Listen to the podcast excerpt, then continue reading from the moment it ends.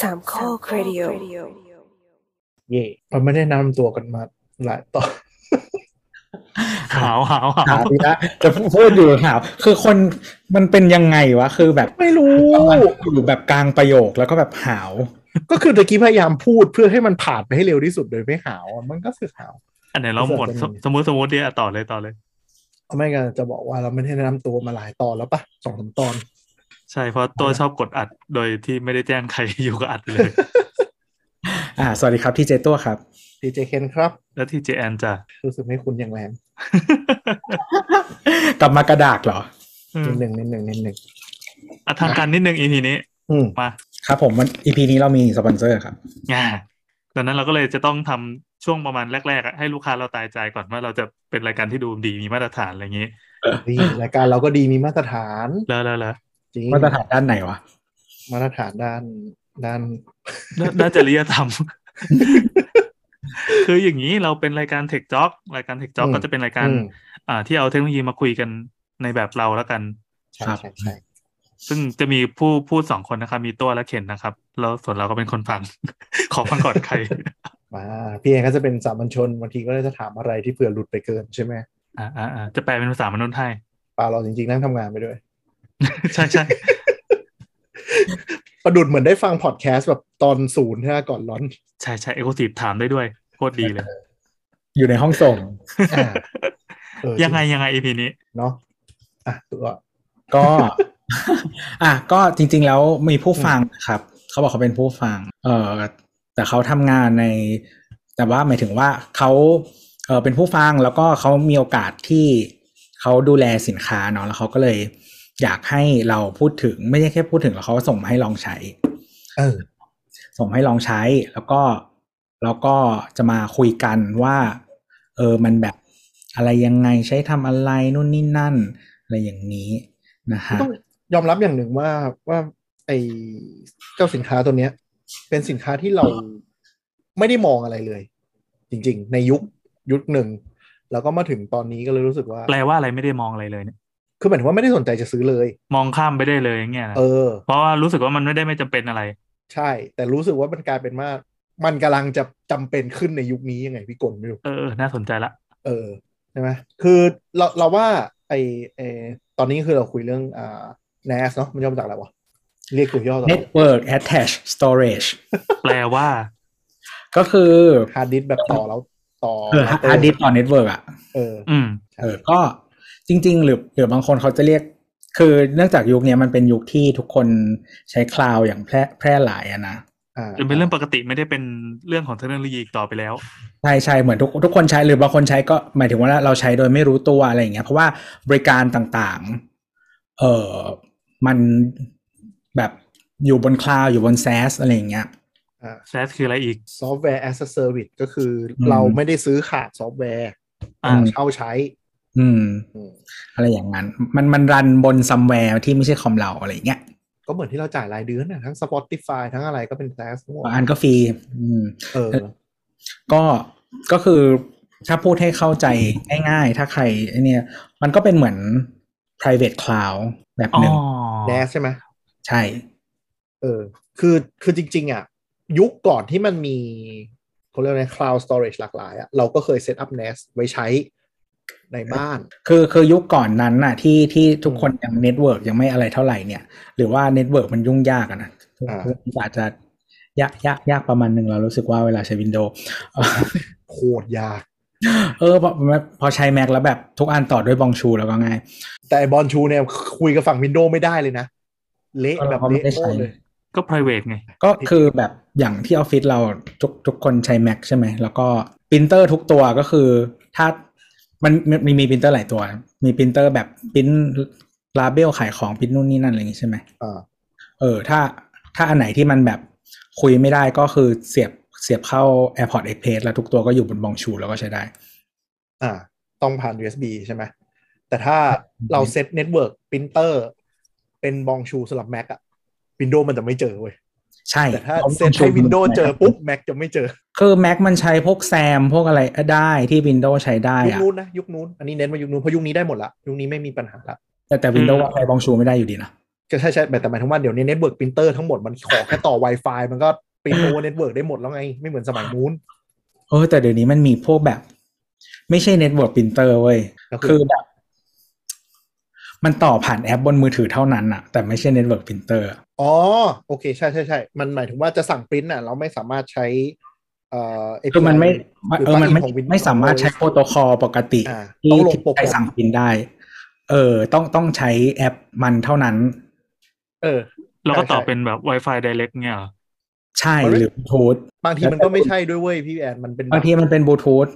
อืม เออ หรือมัน ก็พอ มัน เหร มี อ วิธีมันมีมีไม่ไม่ไม่มันเอาบลูทูธไว้คุย แล้ว ว่า ส่ บงลูทูธคุย ข้อมูลโอเวอร์แอร์แล้วลงมาที่ปรินเตอร์ที่ต่อ Wi-Fi ไว้ อ่า ไม่แต่คือปรินปรินเตอร์พวกเนี้ยมันส่วนใหญ่มันจะเป็นปรินเตอร์เฉพาะทาง หรือว่าอ่ะก็คือปรินรูปปรินแบบลาเบลอะไรอย่างเงี้ย เออ เล็ก เออ ๆน้อยๆอ่ะคือมันไม่ได้ต้องข้อมูลเยอะไงมันแล้วมันไม่ได้ต้องคอนเน็กตลอดเวลา คือวิธีการดูต้องดูด้วยอย่างปรินเตอร์พวกนี้ก็คือถ้าแบบแบบเอ่ออะไรวะเน็ตดับอะแม่งใช้ไม่ได้ เพราะมันไม่ได้ต่อผ่านแลนมันเหมือนมันไปคุยผ่านโปรโตคอลของมันอะผ่านแอปเซอร์วิสของมันแล้วก็ดูดลงเว็บ เออซึ่งซึ่งมันจะไม่ใช่แบบของ Google ชื่ออะไรวะ อ่า ที่ Google ที่มันที่มันปิดไปแล้ว Printing Cloud Print เออครับปริน ของ ดีมากเลยไม่น่าไม่น่า ใช่ ปิดเลย อ่าของ Apple คือ Air Print ใช่ แต่แต่ Cloud- แต่ Cloud Print น่ะอยู่บน Cloud จริง ส่วน Air Print น่ะไม่อยู่บน Cloud จริงๆตามชื่อ แอร์ print ก็คือใช้ Wi-Fi ปรินเอา ใช่ใช่แต่ว่ามันดีนะมันดีมาก ๆ เลย เออ ถ้าถ้าคุณใช้ทุกอย่าง ซึ่ง ซึ่งกลับมาที่ NAS เนี่ย NAS เนี่ยสมัยก่อนที่ที่ก่อนมีข่าวอะเราก็เคยต้องพยายามเซตก็คือทั้งมีโง่ๆเลยก็คือเอาฮาร์ดดิสก์ ฮาร์ดดิสก์คคอมบ้านเราอ่ะ ที่สมัยที่ใช้คอมทาวเวอร์อ่ะ ก็คือ เอ่อทำให้ฮาร์ดดิสก์มันดึงดึงออกจากข้างหน้าได้ ที่มันจะใส่มา อ่า ของ อ่าใช่ ก็ดึงด้วยมือออกมา เออของเราก็คือใส่แหลกแล้วก็เซตเน็ตเวิร์กให้ไอคอมตัวเนี้ย แชร์ฮาร์ดดิสก์ให้ทุกคนในบ้านใช้ได้ ก็คือต้องจูบวงแลนเดียวกัน สมัยก่อนนะ อัน คือ นี้ แบบ เป็นเป็นการตอบโจทย์ความต้องการที่จะแชร์ของให้กันและกันในวงแลนอ่ะตั้งแต่ในสมัยที่ ใช่ ไม่ได้ไว้ยก ทำ ขึ้ ได้ นข่าว ทำได้หลายอย่างแชร์กันก็ได้ อืม หรือว่ามันจะเป็นโพลของการแบบ เขาเรียกว่าอะไรโยนของที่ไม่ค่อยได้ใช้แต่อยากเก็บ อย่างเงี้ย เอาไว้ตรงก ก็ด้ ลางโดยที่ไม่ต้องมาลบเครื่องอะไร ใช่แล้วมันก็จะง่ายกว่าการที่เขาเรียกว่าอะไรคือคือมันมีโซลูชันอย่างอื่น อย่างเช่น อืม คุณใช้ฮาร์ดดิสก์มาต่อตรงๆ ผ่าน USB ผ่านอะไรอย่างเงี้ย ก็เดินไล่เสียบเอา เออคือ คือ แต่ว่า แต่อันเนี้ยคือถ้าถ้าต่อกับเน็ตเวิร์กอะทุกทุกคนที่ที่เข้ามาต่อกับเน็ตเวิร์กมันจะต่อกับอันนี้ได้เลย อะไรอย่างเงี้ย มัน อืม มันจะง่ายกว่านึกออกไหม อืมอืม ก็ก็คือยุคที่ยังไม่มีสตรีมมิ่งหนังเนาะทุกคนก็ต้องหาวิธีเอาหนังมา แล้วจะทำยังไงที่จะดูคอมแต่ละเครื่องได้โดยไม่ต้องมานั่งเอาตั้มไดเสียบแล้วก็เดินไปเสียบดูทีละเครื่องนึกออกปะ อ๋อ ก็ ใช่ใช่ใช่ อ่ะ ยุค แล้วมันตั้ง เมื่อก่อนเมื่อก่อนที่หนังเถื่อนมันเฟื่องฟูนะ มันไม่มี แชร์ โฟ drive อะ มโฟมแคสไม่มีอะไรอย่างงี้ด้วยนะ เออเออเออ ก็คือมัน เพ ก็จะราะว่าเรายัง มี เรายังไม่ใช้โมบายเดเวิ์เป็นแบบ first ใช่ไหม อ่า เรายังใช้คอมอยู่ มันเป็นยุคธุรกิจที่ที่ขยับไปจากแผ่นละ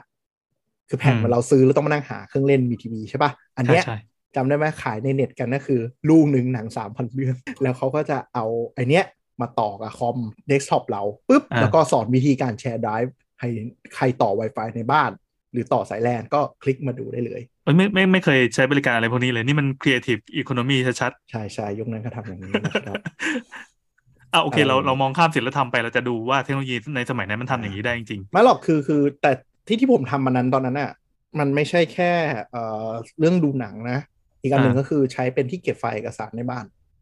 นึกนึกสภาพยุคการทำงานโดยที่ยังไม่มีคลาวด์แล้วต้องเก็บสมมติแคตตาล็อกราคา ๆ อืม โอ้โห ถ้าเก็บแยกเครื่องอันนี้แบบบรรลัยทันที เพราะว่าคน มัน ห มี แก้ เรื่อง าคา มั แล้ว นมี ไ เรื่องเวอ ป ร์ชันนิ่งใช่ไหม ใช่ เออ คือตอนนั้นที่ตัดสินใจทำเนี่ย เพราะว่ายุคนั้นก็คือที่บ้านเริ่มใช้คอมพิวเตอร์ในการเก็บข้อมูลใบเสนอราคา อืม ทีนี้คนพบก็คือพ่อเครื่องหนึ่งแม่เครื่องหนึ่งตอนนั้นเรายังเรียนมัธยมอยู่มั้งพอพ่อเครื่องหนึ่งแม่เครื่องหนึ่งสิ่งที่เกิดขึ้นคือพ่ออัปเดตแม่ไม่อัพลูกค้าถามราคาแม่มาแม่บอกราคานี้ ก็มีเรื่องทะเลาะกับพ่อ อ๋อ มันไม่มีตัวซิงค์ที่อยู่ตรงกลาง ใช่ก็เลยตอนนั้นก็เลยไปนั่งด้วยเน็ตสมัยนั้นก็คือนั่งหาข้อมูลว่าเฮ้ยมันทำอะไรได้บ้าง ก็มาเจอไอ้สิ่งเนี้ยทำส่วนนี้ไม่มีคลาวด์นึกออกไหมเราก็ทำก็เลยลองทำ NAS ดู ก็ลองตั้งโง่ๆลองต่อเองเข้ากับคอมเครื่องเล่นเกมที่บ้านให้เป็นตัวฮับ แล้วก็พ่อแม่ดึงข้อมูลได้ สิ่งที่เขาพบคือตอนนั้นนะพ่อใช้ Mac แม่ใช้ Windows อืม ความชิบหายบังเกิดทันทีเขียนไฟล์ทับกันมั่ง ทับไปแล้วไรไม่ได้บ้างนู่นนี่นั่นอะไรเงี้ย พอเปลี่ยนให้เป็น Windows 2 เครื่องเว้ย สิ่งที่เกิดขึ้นก็คือบางทีไฟล์มันไม่อัปเดต เพราะว่าซิงค์หลุด คือยุคสมัยนั้น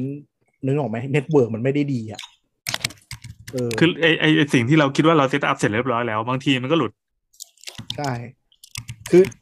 ยุคที่ Wi-Fi มันยังวิ่งอยู่ 2.4อะนึกออกปะ คือจริงๆมันมันเป็นเหมือนมันมันไม่ค่อยเรียลไทม์ด้วย ใช่ แล้วก็แล้วก็เขาเรียกว่าอะไร พอ คือถ้าเหลื่อมกันพอประมาณอ่ะ มันจะไม่ค่อยมีปัญหาหรอก แต่ถ้าคุณ access พร้อมกันอะไรอย่างเงี้ยเออมันอาจจะมีปัญหาได้ ใช่ มันไม่เหมือนยุคนี้เนาะหรือยุคอะไรที่มันแบบเห็นว่าใครเปิดไฟล์อยู่กำลังมีเวอร์ชันอัปเดตยังไงบ้างอย่างเงี้ย สามสามหกห้าก็เจ๊งบางทีอ่ะ แต่ยุคนั้นคือแบบแบงค์เลยไง อืม นึกออกไหมแล้วบางทีแบบ เราอ่ะก็ต้องสร้างช็อตคัทไปที่หน้าเดสก์ท็อปทั้งพ่อทั้งแม่นึกออกปะแต่พอดีบางที Windows Boot ขึ้นมาปุ๊บ ไม่เจอไดรฟ์นี้มันก็จะหายไปเออคลิกไม่ได้เขาก็จะโวยโวยวายว่าแบบพังอีกแล้วนู่นนี่นั่นอะไรอย่างเงี้ย เดี๋ยวเดี๋ยวอธิบายให้ประชาชนเข้าใจก่อนคือ อ่า อ่าเขาเรียกว่ามันจะต้องเป็นการแมปก็คือไปผูกกับ Network Drive อันนี้เป็นภาษาของ Windows แล้วมันจะมีไดรฟ์แปลกๆโผล่ขึ้นมา เช่นมี A B C D ใช่ไหมอีตัว E F อะไรพวกเนี้ยมันจะมีสัญลักษณ์แปลกๆอยู่ข้างล่าง ซึ่งอัน สำ เนี้ ห ย รับ มันคือ เด็กๆอ่ะ เออมันคือไดรฟ์ของวงแลนอีกทีหนึ่ง AB เดี๋ยวนี้เขาแปลกเขาไม่รู้จัก ใช่ใช่ใช่ใช่ แบบเน็ตเวิร์กไดรฟ์นี่ถ้าคนรุ่นใหม่ก็อาจจะไม่รู้จัก แต่ถ้าเป็นคนเคยทำงานคอร์เปอเรทสมัยก่อนน่าจะรู้จักทุกคน อืมอืมอืมถ้าอยู่ตาม ที่แบบ บริษัทก็จะจะเห็นว่าเออมีคนสร้างไดรฟ์แซดขึ้นมา คือสร้างไว้ที่ท้ายจะได้ไม่ตีกั แล้ว น แล้วยุคนั้นก็คือแบบสมมติ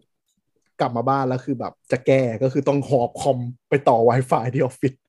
จะดึงดึงไฟล์ด้วยบอกว่า ยุคที่แบบบางที่มันยังไม่มีไอ้รีโมทอะยังรีโมทเข้าไปไม่ได้อะไรอย่างเงี้ยหรือบางที่นโยบายคือห้ามรีโมทเพราะยุคนั้นรีโมทมันไม่ได้สีเขียวเท่าเหมือนสมัย อืม อืม ไอช่องทางช่องทางการสื่อสารมันก็เป็นช่องที่คือมาตรฐานการใช้พูดคุยระหว่างเครื่องที่มันอยู่ในวงแลนเดียวกัน มันก็พัฒนาขึ้นเรื่อยๆ ให้ปลอดภัยขึ้นเรื่อย ใช่ NAS มันก็คือคล้ายๆ Home Usage ของตัว Map Network Drive ที่ทำงานแหละ ๆอ่า แล้วมันก็มีความสามารถเพิ่มขึ้น เออ แต่ว่าพูดพูดถึงเรื่องที่ทำงาน อืม จำได้ตอนทำงานที่แรกอ่ะ อ่าฮะ เออเขาไม่ให้ให้ไม่ให้ทุกคน ตอนนั้นมันเป็นเหมือนยุคแบบสมาร์ทโฟนกำลังเริ่มเริ่มอ่ะ อ่าฮะ กำลังหมายถึงว่า คือคือคนที่เป็นเขาเรียกว่าอะไร คนที่เป็น enthusiast ก็ใช้กันมาหลายปีแล้ว แต่ว่ามันเป็นช่วงที่คนทั่วไปกำลังใช้อ่ะ เริ่มใช้อะไรเงี้ย สมาร์ทโฟนเหรอ อืม อ่าฮะ แล้วที่ออฟฟิศอะไม่ให้ทุกคนคืออีเมลอะจะจะซิงก์กับมือถือไม่ได้เว้ย อ่าฮะ ก็คือหมายถึงว่า อ่า เออ ต้องไปขอ ๆอ่า เออแล้วขอได้ก็คือเฉพาะคนใช้ BlackBerry เท่านั้น อ๋อ ยุค iPhone 3GS ยุคที่ทุกคนใช้ BlackBerry อะไรอย่างนี้ใช่ไหม อืม เพราะว่าคือที่ออฟฟิศอะเขามีมีมีมีมีตัวเซิร์ฟเวอร์ BlackBerry on premise ใช่ไหมครับ อ่า สำหรับสำหรับ Enterprise อะเออ แล้วก็ถ้าใครไม่ได้ใช้ BlackBerry ก็คือ เออซิงก์อีเมลไม่ได้ เออ ใช่ต้องใช้คอมเท่านั้น หรือถ้าจะใช้มือถือก็ต้อง BlackBerry เพราะยุคนั้นอ่า client email ที่ติด iPhone หรือ Android รุ่นแรก ๆ มันไม่ มันไม่ปลอดภัย และยังไม่ได้รองรับ ไม่ได้รองรับ Enterprise Profile ที่เขาเคลมอะนะ แต่ว่ามัน มันก็มีหลัง ๆ ก็พอมันหน่อยก็มีเอาลุกใช่ไหม ที่ให้โหลดเพิ่มกันถึงจะซิงอีเมลได้ ก็ยุคยุคนี้เดี๋ยวเดี๋ยวนี้ก็ฟรีกันหมดแล้ว ง่าย หมายถึงว่าเออมันมันง่ายง่ายหมดแล้ว ก็หลาย ๆ ที่ก็ไม่ต้องเข้า VPN ด้วยซ้ำนะ อืม เออเดี๋ยวนี้ไม่ต้องเข้า VPN แล้วเหมือนกับมันระบบเอ่อซอฟต์แวร์ที่ store ไอ้แพนโทษทีไฟล์ที่มัน storage ไว้ หรือว่าการ access อะมันเก็บล็อกหมดเลย มัน มัน แล้วมัน ต้อง VPN เออใช่ มัน versioning มันดีขึ้น แล้วมันก็ end to end end to end หรือบางทีก็เลือกได้เลยว่าเครื่อง device ไหนอะเนาะเดี๋ยวนี้มันมันเห็น MAC address เห็นอะไรง่ายมัน control ได้เยอะมันก็ไม่ต้องทำอะไร สรุปสถานการณ์ คือเมื่อกี้ อืม เราคุยกันเรื่องอดีต แล้วตอนนี้เรากระโดดมาถึงปัจจุบันแล้ว ในอดีตความก็ตามเทคโนโลยีอะความยุ่งยาก คือมันยังเป็นเรื่องของเทคโนโลยีอยู่คนที่จะใช้มันเป็นจะต้องมีความสามารถในระดับหนึ่ง ต้องต้องเก่งพอตัวละอะถึงจะใช้ไออุปกรณ์เหล่านี้ได้เพราะว่ามันมีแต่ภาษามนุษย์ต่างดาว คือคือ ใน เดี๋ยวต้องต้องนิดนึงนิดนึงว่า ครับ คืออาที่ที่ที่พูดไปตะเกียครับ มันคือเรื่องของคนฝั่งเซตเรื่องของปะแต่คนใช้บางทีอาจจะไม่เข้า ไม่ต้อง อา ไป จจะ รู้ ไม่ ก็ได้ รู้ว่าตัวเออแบบไม่รู้ว่าตัวเองใช้ NAS มามานานแล้ว นั่นแหละคือ NAS ไอ้แมป อืม เน็ตเวิร์ดไดรฟ์นั่นแหละคือ นี่ไง NAS คือที่กำลังจะบอกก็คือมันมันจะต้องมีกำลังภายในประมาณหนึ่งถึงจะไป ใช่ เซตอัพมันได้ และและและใช้อย่างไม่ต้องรู้สึกอะไรว่านี่เรากำลังใช้เทคโนโลยีที่ชาวบ้านเขาไม่ได้ใช้กันอยู่ อืม เสร็จปั๊บพอกระโดดมาถึงปัจจุบันน่ะพอมันกระโดด มาเป็นในยุคที่คนใช้เทคโนโลยีกันจนเป็นเรื่องปกติเหมือนกินข้าวอะ่ะ อ่า ตอนเนี้ยคนที่เขาพัฒนาไอ้เทคโนโลยีต่างๆ มันก็ต้องคิดตามไปด้วยว่า เราจะทำยังไงให้ให้โฮมยูใช้ง่ายที่สุด โดยลื่นไหลที่สุด มันก็เลยเกิดมาเป็นเทคโนโลยีปัจจุบันขึ้นมาอันนี้ เราสารภาพตามตรงว่าเราอ่ะไม่ได้ตามว่าตั้งแต่ยุคที่มันมีคลาวเนี่ย NAS มันดีขึ้นยังไง มันเจ๋งขึ้นยังไงบ้าง หรือว่ามันเนียนมันสมูทขึ้นยังไงบ้าง มาเราหน่อย เราว่าเราว่า n a s เนี่ยน่าจะมีช่วงลำบากช่วงหนึ่งก็คือช่วงที่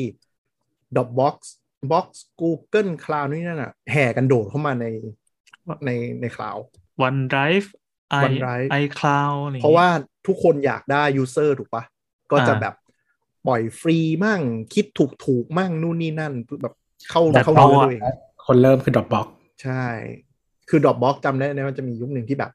เราไปวิ่งตามล่าอินไวเยอะๆแล้วเราจะได้สตอเรจเยอะขึ้นเรื่อยๆอะ เออ ต้องอัพโหลดรูปขึ้นไปเพื่อให้มันเยอะๆอะไรเงี้ย อ่าซึ่ ซึ่ ง ง ตอน เดี๋ยวนี้แพงชิบหาย อ่าซึ่งตอนนั้นน่ะทุกคนก็แฮปปี้ไง ว่าหุยสะดวกจังเข้าได้ตั้งหลาย device ไม่ต้องกลัวหาย คอมหายก็ไม่แบบชีวิตฉันจบแล้วอะไรอย่างนี้ เออ ทุกคนก็เป็น ว้าวยุคๆมันว้าว เออทุกคน enjoy คลาวกันหมด และนั่นก็คือความหอมหวานของสตาร์ทอัพ ครับ พอตลาดมัน อันนี้คือยุค พอ ป ตลาด ระมาณประมาณสิบปีที่แล้วได้ไหม ถึงไหมวะ เรา น่าจะ เราว่า ได้นะ เราว่าประมาณนั้น 10 ประมาณนั้น เมื่อก่อนมันมี เพ ห ราะ ลาย ช่วง เจ้า ผมเรีนมหามายกที่มา ลัย เล่พนใน อดี ตลาด ช่วงผมเรียนมหาลัยพอดีก็โอ้ยตอนนั้นน่ะจำได้เลยถ้าเป็นแบบ education น่ะได้ฟรีห้ากิกชวนเพื่อนได้เพิ่มอีกสองร้อยห้าสิบเมกผมก็ชวนแม่งแล้วก็ เติมแหลกอะ สารภาพครับ สร้างเมลปลอมเป็นกองทัพเลยจนโดนจับได้ นี่ไง ตอนนี้ยังมี Dropbox ฟรีอยู่ 17กิกเนี่ยคนเดีย โอ้ ว โห อ่ะก็แล้วตอนนั้นก็แจกโปรเยอะด้วย ถ้าใช้ซัมซุงได้ฟรีเท่าไหร่นะ 50กิกปะสองปี เออจำได้ว่าเยอะอะไรแบบเนี้ย เยอะแบบโอ้โหแบบโอ้ห้าสิบกิกไม่ต้องซื้อฮาร์ดดิสก์ไม่ต้องอะไรแล้วใช้แบบไม่บรรยะบรรยังอะไรอย่างนี้ อ่า ตามมาด้วยอะไร Google Photo เปิดอัปโหลดทุกอย่างฟรีฮะ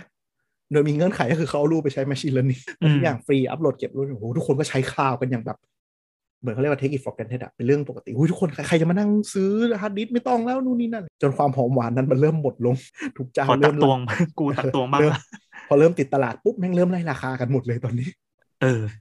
ดอกบล็อกเนี้ยแพ็แพ็กเกจแบบ คือนึกออกไหมเราเป็นเพอร์ซันอลอ่ะ เมื่อก่อนมันมีแพ็กเกจเพอร์ซันอลเดือนละแบบ ปีนึงเท่าไหร่ว่าพันกว่าบาทอะไรเงี้ยเออเรายอมจ่าย ไม่มีเว้ยแม่งตัดทิ้งเลย มีแค่แบบฟรี ตัด คือ ตัด ห่ ตัว วย ล่าง เลย เอ เอ อ อกับโปรคือปีละสามพันกว่า แล้วบอกโอ้โหไม่ไหวเว้ย แล้วทุกอย่างเราก็อยู่บนดอกบล็อกเลย คือเราจำได้เพราะเราใช้ฝั่ง Google Drive มันจะมีราคาที่เอ้ยแบบกำลังดีมากเลยจุ๋มจิ๋มน่ารักเออแบบบอกเพื่อนให้อัปเกรดมาเป็นตัวเนี้ย ทุกคนจ่ายแค่นิดหน่อยนะแล้วชีวิตมึงจะดีมาก ก็ ใช่ ทยอยตามกันไปวันหนึ่งมันก็ตัด แล้วมันตัด แล้วก็ ก็จะเหลือแต่ตัวแพง อ่ามันจะมีตัวที่แบบเอาวะกัดฟันนิดนึงแล้วจะซื้อได้ไอ้ตัวเนี้ยก็จะมาแทนไอ้ตัวที่หอมหวานนั้น ใช่แล้วแล้วความแสบคือไอ้ที่เรายอมกัดฟันไปแล้วรอบหนึ่งอ่ะผ่านมีสักแป๊บหนึ่งมันหายไปอีกเว้ย อันนี้เหมือนจะเป็นกลยุทธ์แบบเดียวกันทุกๆค่ายนะ ในช่วงที่จัดสงคราม ใช่คือ ที่สงครามราคาก็คือถล่มกันด้วยทำยังไงก็ตามให้ให้ยูเซอร์แบบยอมเอ่อมีประสบการณ์ในการจ่ายเงินนิดนึงแล้วกัน ใช่ แล้วพอถึงจุดหนึ่งก็รู้ว่าแบบ มึงติดกูละ อ่า มึงไม่มีทางที่มึงฝากกับไฟล์กับกูไว้เนี่ยสิบกว่ากิกสิบ มึงย้ายบ้านลำบากแล้ว บางคนบางคนนั้นเป็นเทราไบต์เลยเนาะโอ้โห ของเราเนี่ย ใคจะมง ของเรา ซื้ ปัจจุบันเนี่ยเกือบสองเท เออ เพราะ แล้ ทำ ใค พวกงานกราฟิกอะไรอย่างนี้ด้วย อืมแล้วใครอ่ะ จะมานั่งเอาหม้อสองเทมาดูด ดูด ใช่ไหม กลับไปเสร็จปุ๊บ เฮ้ยโอ้โหคุณย้ายเครื่องไปไม่ได้นะ เพราะอะไร macbook มันไม่มีรู usb มันมีโปรย้ายค่ายเปล่าวะ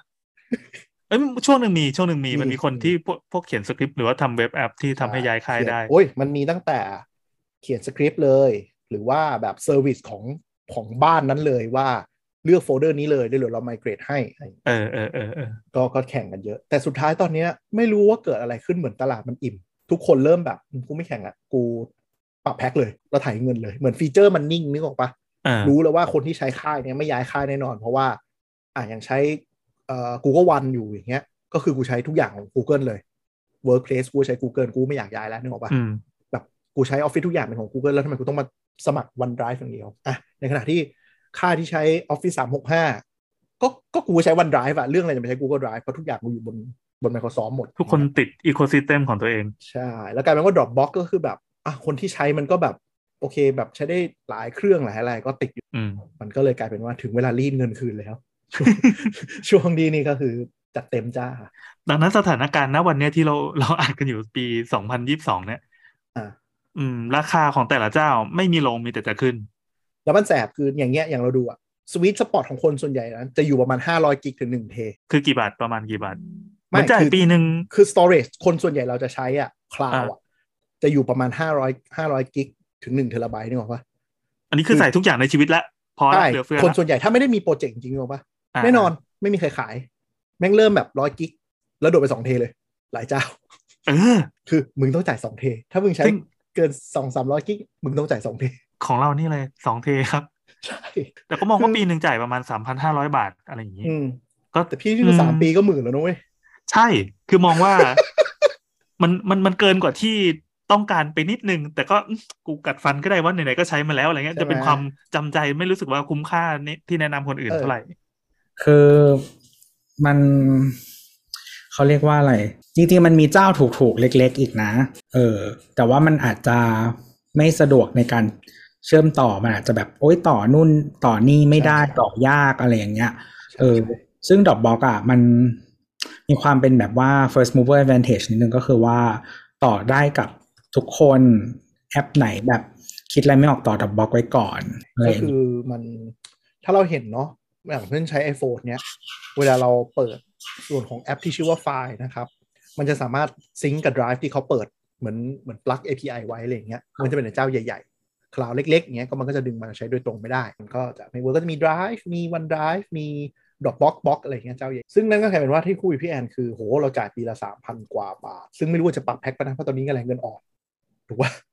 เงินอ่อนมากก็ไม่รู้จะมีการปรับราคาอะไรอีกรอบหรือเปล่าเงี้ย คือมันกลายเป็นตอนเนี้ยหนึ่งปีเนี่ยถ้าเราดูของ Google One เนาะก็คือตกถ้ารายเดือนตกละเดือนละสามร้อยห้าสิบถ้า โอ้ ราย เดือนละสองร้อย เดือน ห้าสิบ อ่าปีหนึ่งก็คือเอ่อสามพันห้าหรือถ้าไปดูของ Dropbox เท่าไหร่วะ ดอกบอกโคตรแพง เออมันไอแอปพวกนี้นะ จะบอกเลยให้มันปรับราคาบางทีมันไม่บอกนะคุณต้องไปเช็คในอีเมลที่มันแบบยิงมาว่าแบบเราจะปรับราคาแล้วนะ ปีใหม่ขอตัดราคานี้นะ ถ้าไม่พอใจรีบบอกแล้วนะแล้วก็ตัดโชะเราจะรู้ตอนที่มันเข้าบัตรเครดิตแบบทำไมมันแพงจังวะ ดอกบล็อก ดอกบล็อกเริ่มที่ยี่สิบเหรียญสามเทต่อเดือน อันนี้คือเริ่มเหรอสามเท เออ ตัวต่ำสุดปะ เอ่อเดี๋ยวเดี๋ยวเดี๋ยวสองเทนี่สองเทเดือนละสิบเหรียญอ๋อนี่บินเยลี่เออ อืม เนี่ยความความแสบของแพลตฟอร์มพวกนี้จะชอบเป็นราคา จ่ายครั้งเดียวรายปี แล้วก็หารออกมาต่อเดือนให้ดูถูก จะถูกกว่าใช่ แล้วเขาเขาจะคือเขาจะเวลาเขาโชว์อ่ะเขาก็จะโชว์แบบ เออราคาที่มันถูกที่สุดที่เป็นไปได้ ซึ่งเวลาเราจ่ายจริงอ่ะ คือสมมุติว่าเดือนเขาเขียนว่าเดือนละสิบเหรียญอย่างเงี้ย แต่ว่า อืม ก็คือเขาคิดมาแล้วว่าเราจ่ายครั้งเดียวอ่ะร้อยี่สิบ อ่า ฐานเฉลี่ยเหลือเดือนละสิบแต่ว่าถ้าเราจ่ายเป็นเดือน อาจจะแบบเดือนละสิบห้า อ่าเอาเดี๋ยวของของตัวตะเกียมันเป็น professional plan สามเทสิบหกจุดห้าแปดเหรียญต่อเดือนอ่ะถ้าราคาราคาแบบต่อเดือนแล้วกันสิบเก้าอ่ายี่สิบเหรียญแต่ถ้าเป็น personal ก็คือ access ได้แค่หนึ่ง user แชร์อะไรไม่ได้ อยู่ที่สิบสองเหรียญต่อเดือน คือปีนึงอ่ะคุณโดนโง่ๆเลยอ่ะ อย่างน้อยสามพันกว่าบาท ถ้าคุณจะใช้แบบไม่ใช่ free service อะซึ่ง free service เดี๋ยวเนี้ยมันเหมือน trial product แล้วอ่ะเพราะมันให้น้อยมากบางทีนึกออกไหม อืม มัน ลอ จะ ง ไม่ ใช้ สอง จริง กิก 15 กูเกิลยังให้สิบห้าอยู่ แต่ Google แม่งแชร์ทุกอย่างไง ใช่รวมเมลด้วย เออ ซึ่งมันแบบ มันไม่บางทีมันไม่ใช่แค่รวมเมลเว้ย คือระบบ Google Doc อะคุณไปเปิดดอกคนอื่นเพื่อแชร์ ปุ๊บ มันดูดเข้ามาแชร์สตอเรจเราด้วยจนกว่าเราจะลบมันออกจากไดรฟ์ของเรา ใช่ อันนี้คือระบบระบบที่แบบส้นตีนมากๆ ในการ ดูไฟล์บางทีแบบ โอ้เกลียดมากเลยนั่นแหละ ก็คือจะค้นพบว่ามันแพงขึ้น จนมันถึงจุดจุดหนึ่งคนก็เริ่มมองกลับไปหา NAS เนี่ยที่เราคุยกัน ถูกปะอย่างเช่นถ้าสมมุติเขาใช้อยู่ เขาใช้แบบไม่ได้ใช้เยอะแล้วต้องการจะเก็บ แล้วก็สามารถ access ที่ไหนในบ้านได้หรือ over network อย่างของเขาได้เหมือน private cloud อะเขาลงทุนครั้งเดียวอาจจะอยู่ยาวกว่าอย่างตะกี้พี่แอนสามพันห้าสามปีห อื มื่น ม หมื่นนิด ๆ ใช่ไหม หมื่นกว่า หมื่น แต่ นิด ค่า ๆ งานค่าเงินไม่รู้มันจะขึ้นอีกเปล่า ได้ ถ้าเราซื้อฮาร์ดดิสก์ลูกหนึ่งสองเทแล้ว อืม ใส่หม้อที่มันแชร์เน็ตเวิร์กได้อะมันก็น่าจะฟังก์ชันเดียวกันปะ อืม แล้วก็ จริงๆต่างกันนิดนึ ล ง งทุน ตรงที่ว่าอยู่ในอยู่ในบ้านเดียวกันกับอยู่ต่างบ้านอะไรเงี้ยหรือว่าอยู่ข้างนอกการใช้งานลำบากหรือเปล่าอะไรเงี้ยเรายังไม่รู้นะเพราะว่าเราไม่ได้ตามนะมานานแล้วว่ามันเป็นไงแล้วเดียวนี้ เราว่าวัตถุประสงค์การใช้งานอ่ะ มันต่างกัน อ่า คือทดแทนกันได้ แต่ไม่เหมือนอาจจะไม่ดีเท่า อืม ก็ก็มีดีมีเสียต่างกันอ่ะเดี๋ยวลองว่ากันว่ามีอะไรบ้าง เออ ก็ ก็คืออย่าง คือหมายถึงว่า มันอยู่ที่ว่าคุณน่ะ เก็บของเยอะไหม เก็บแล้วไว้ทำอะไร คุณเข้าจากที่ไหน อ่า เออครับหรือว่าแบบอย่างเช่น อย่างเช่น สมมติพี่แอนเอ่องานที่พี่แอนทำอ่ะ อืม แบบพวกเอ่อสตอรูปใช่ไหมครับ อืม แล้วก็ดึงมาแต่งดึงมาอะไรอย่างเงี้ย แล้วก็ถ้าใช้พวกรูปรอรูปอะไรเยอะๆอ่ะ อืม การที่อยู่ในจริงถ้าอยู่ในเน็ตเวิร์กเดียวกันอ่ะ แล้วก็พวกนี้จริง ๆ มันกินที่ค่อนข้างเยอะอ่ะ อืม เออ ม อแต่ว่าในขณะเดียวกันเราเวิร์กบนเน็ตเวิร์กได้เลยมันเร็วพอเอออยู่บนแบบโลคอลอ่ะ อันเนี้ยมันก็จะดีในการแบบดึงมาทำงานได้เลย เก็บโยนกลับไปกลับมา แล้วก็แบบมีพื้นที่เยอะพอในราคาที่มันคุ้มค่ากว่า อันนี้จะให้เทียบกับคนที่ทำงานสายโปรดักชันนะ ไม่ว่าจะ อืม เป็นเป็นกราฟิก กราฟิก อืม ก็คือรูปหนึ่งก็หลักสิบเมกหรือว่าร้อยเมกอะไรเงี้ย ถ้าเป็นรูปภาพที่ทำงานเกี่ยวกับรอก็หลักหลายหลายสิบเมก อืม ในขณะที่ถ้าเป็นฝั่งวิดีโอพวกตัด แต่ ต่อ วิดีโอนี่จะ แล้ว ยิ่ง วิดีโอ อัน ยิ่ นี้ งกว่า เห็นชัดเลย หลาย เออ เค วิ ส ดีโอ อะไรเงี้ย วิดีโอจะเห็นประโยชน์ของ NAS มาก ๆ จะเห็นว่าข่าวมันไม่ตอบโจทย์คือเราบางคนยังพกฮาร์ดดิสก์ external แบบเป็นปึกปึกๆ ใช่ ติด มัน ตัว มัน ไป เร็ ไหนมาวไหไม่น พอมันเร็วไม่พอมันมันมีปัญหา เออ ติดติดขัดขัดๆแล้วมันทำงานไม่ได้มันไม่คุ้ม แล้วก็จะเจอปัญหาเช่นแบบฮาร์ดดิสก์ลืมไว้ในแท็กซี่บ้างอะไรบ้างแล้วเฮ้ยทำไมมันมีคนที่โบราณขนาดนี้ที่ต้องพกฮาร์ดดิสก์ติดตัวสับอะไรเงี้ย มันใหญ่ มันใหญ่มากๆอยู่มันขาบไม่ได้ เออ หนัง แต่เขา 4K นี่แค่ฟุตเทจดิบ แม่งก็กี่หม้อเธอละใบแล้วอ่ะ เออ ก็เลยเข้าใจว่าเออมันมันมีคนที่ต้องการใช้อย่าง เออบางคนเขา ได้ ต่อเป็นแซนแบ อื บ ม เออ นั่นอะอะไรอย่างนั้น คุณถ่ายคลิป 4K ลองเอาเอาไอโฟนคุณมา ถ่าย 4K HDR 10 นาทีแม่งไฟล์2กิกแล้วนะ เออ เต็มมือถือแล้ว เออถ้าคุณจะใช้ iPhone เป็น production device อะมันจริงๆ มันทำได้นะมีหลายคนทำ ก็ถึงต้องซื้อตัว1เทราไบต์ไง ใช่มันทำเพราะว่ามันที่ที่มันไม่พอ นั่นแหละ มันมันคือโอ้โหแล้วฟุตเทจเอาไงแค่โฆษณา 30 วิที่เราเห็นน่ะ แต่กว่าเขาจะเก็บฟุตเทจตั้งกองแล้วต้องเก็บเยอะๆ ใช่ไหมพวกนี้มันโอ้โหสองสามเทบางทีไม่พอเลยมั้งงานหนึ่งอ่ะ อืม ใช่ปะ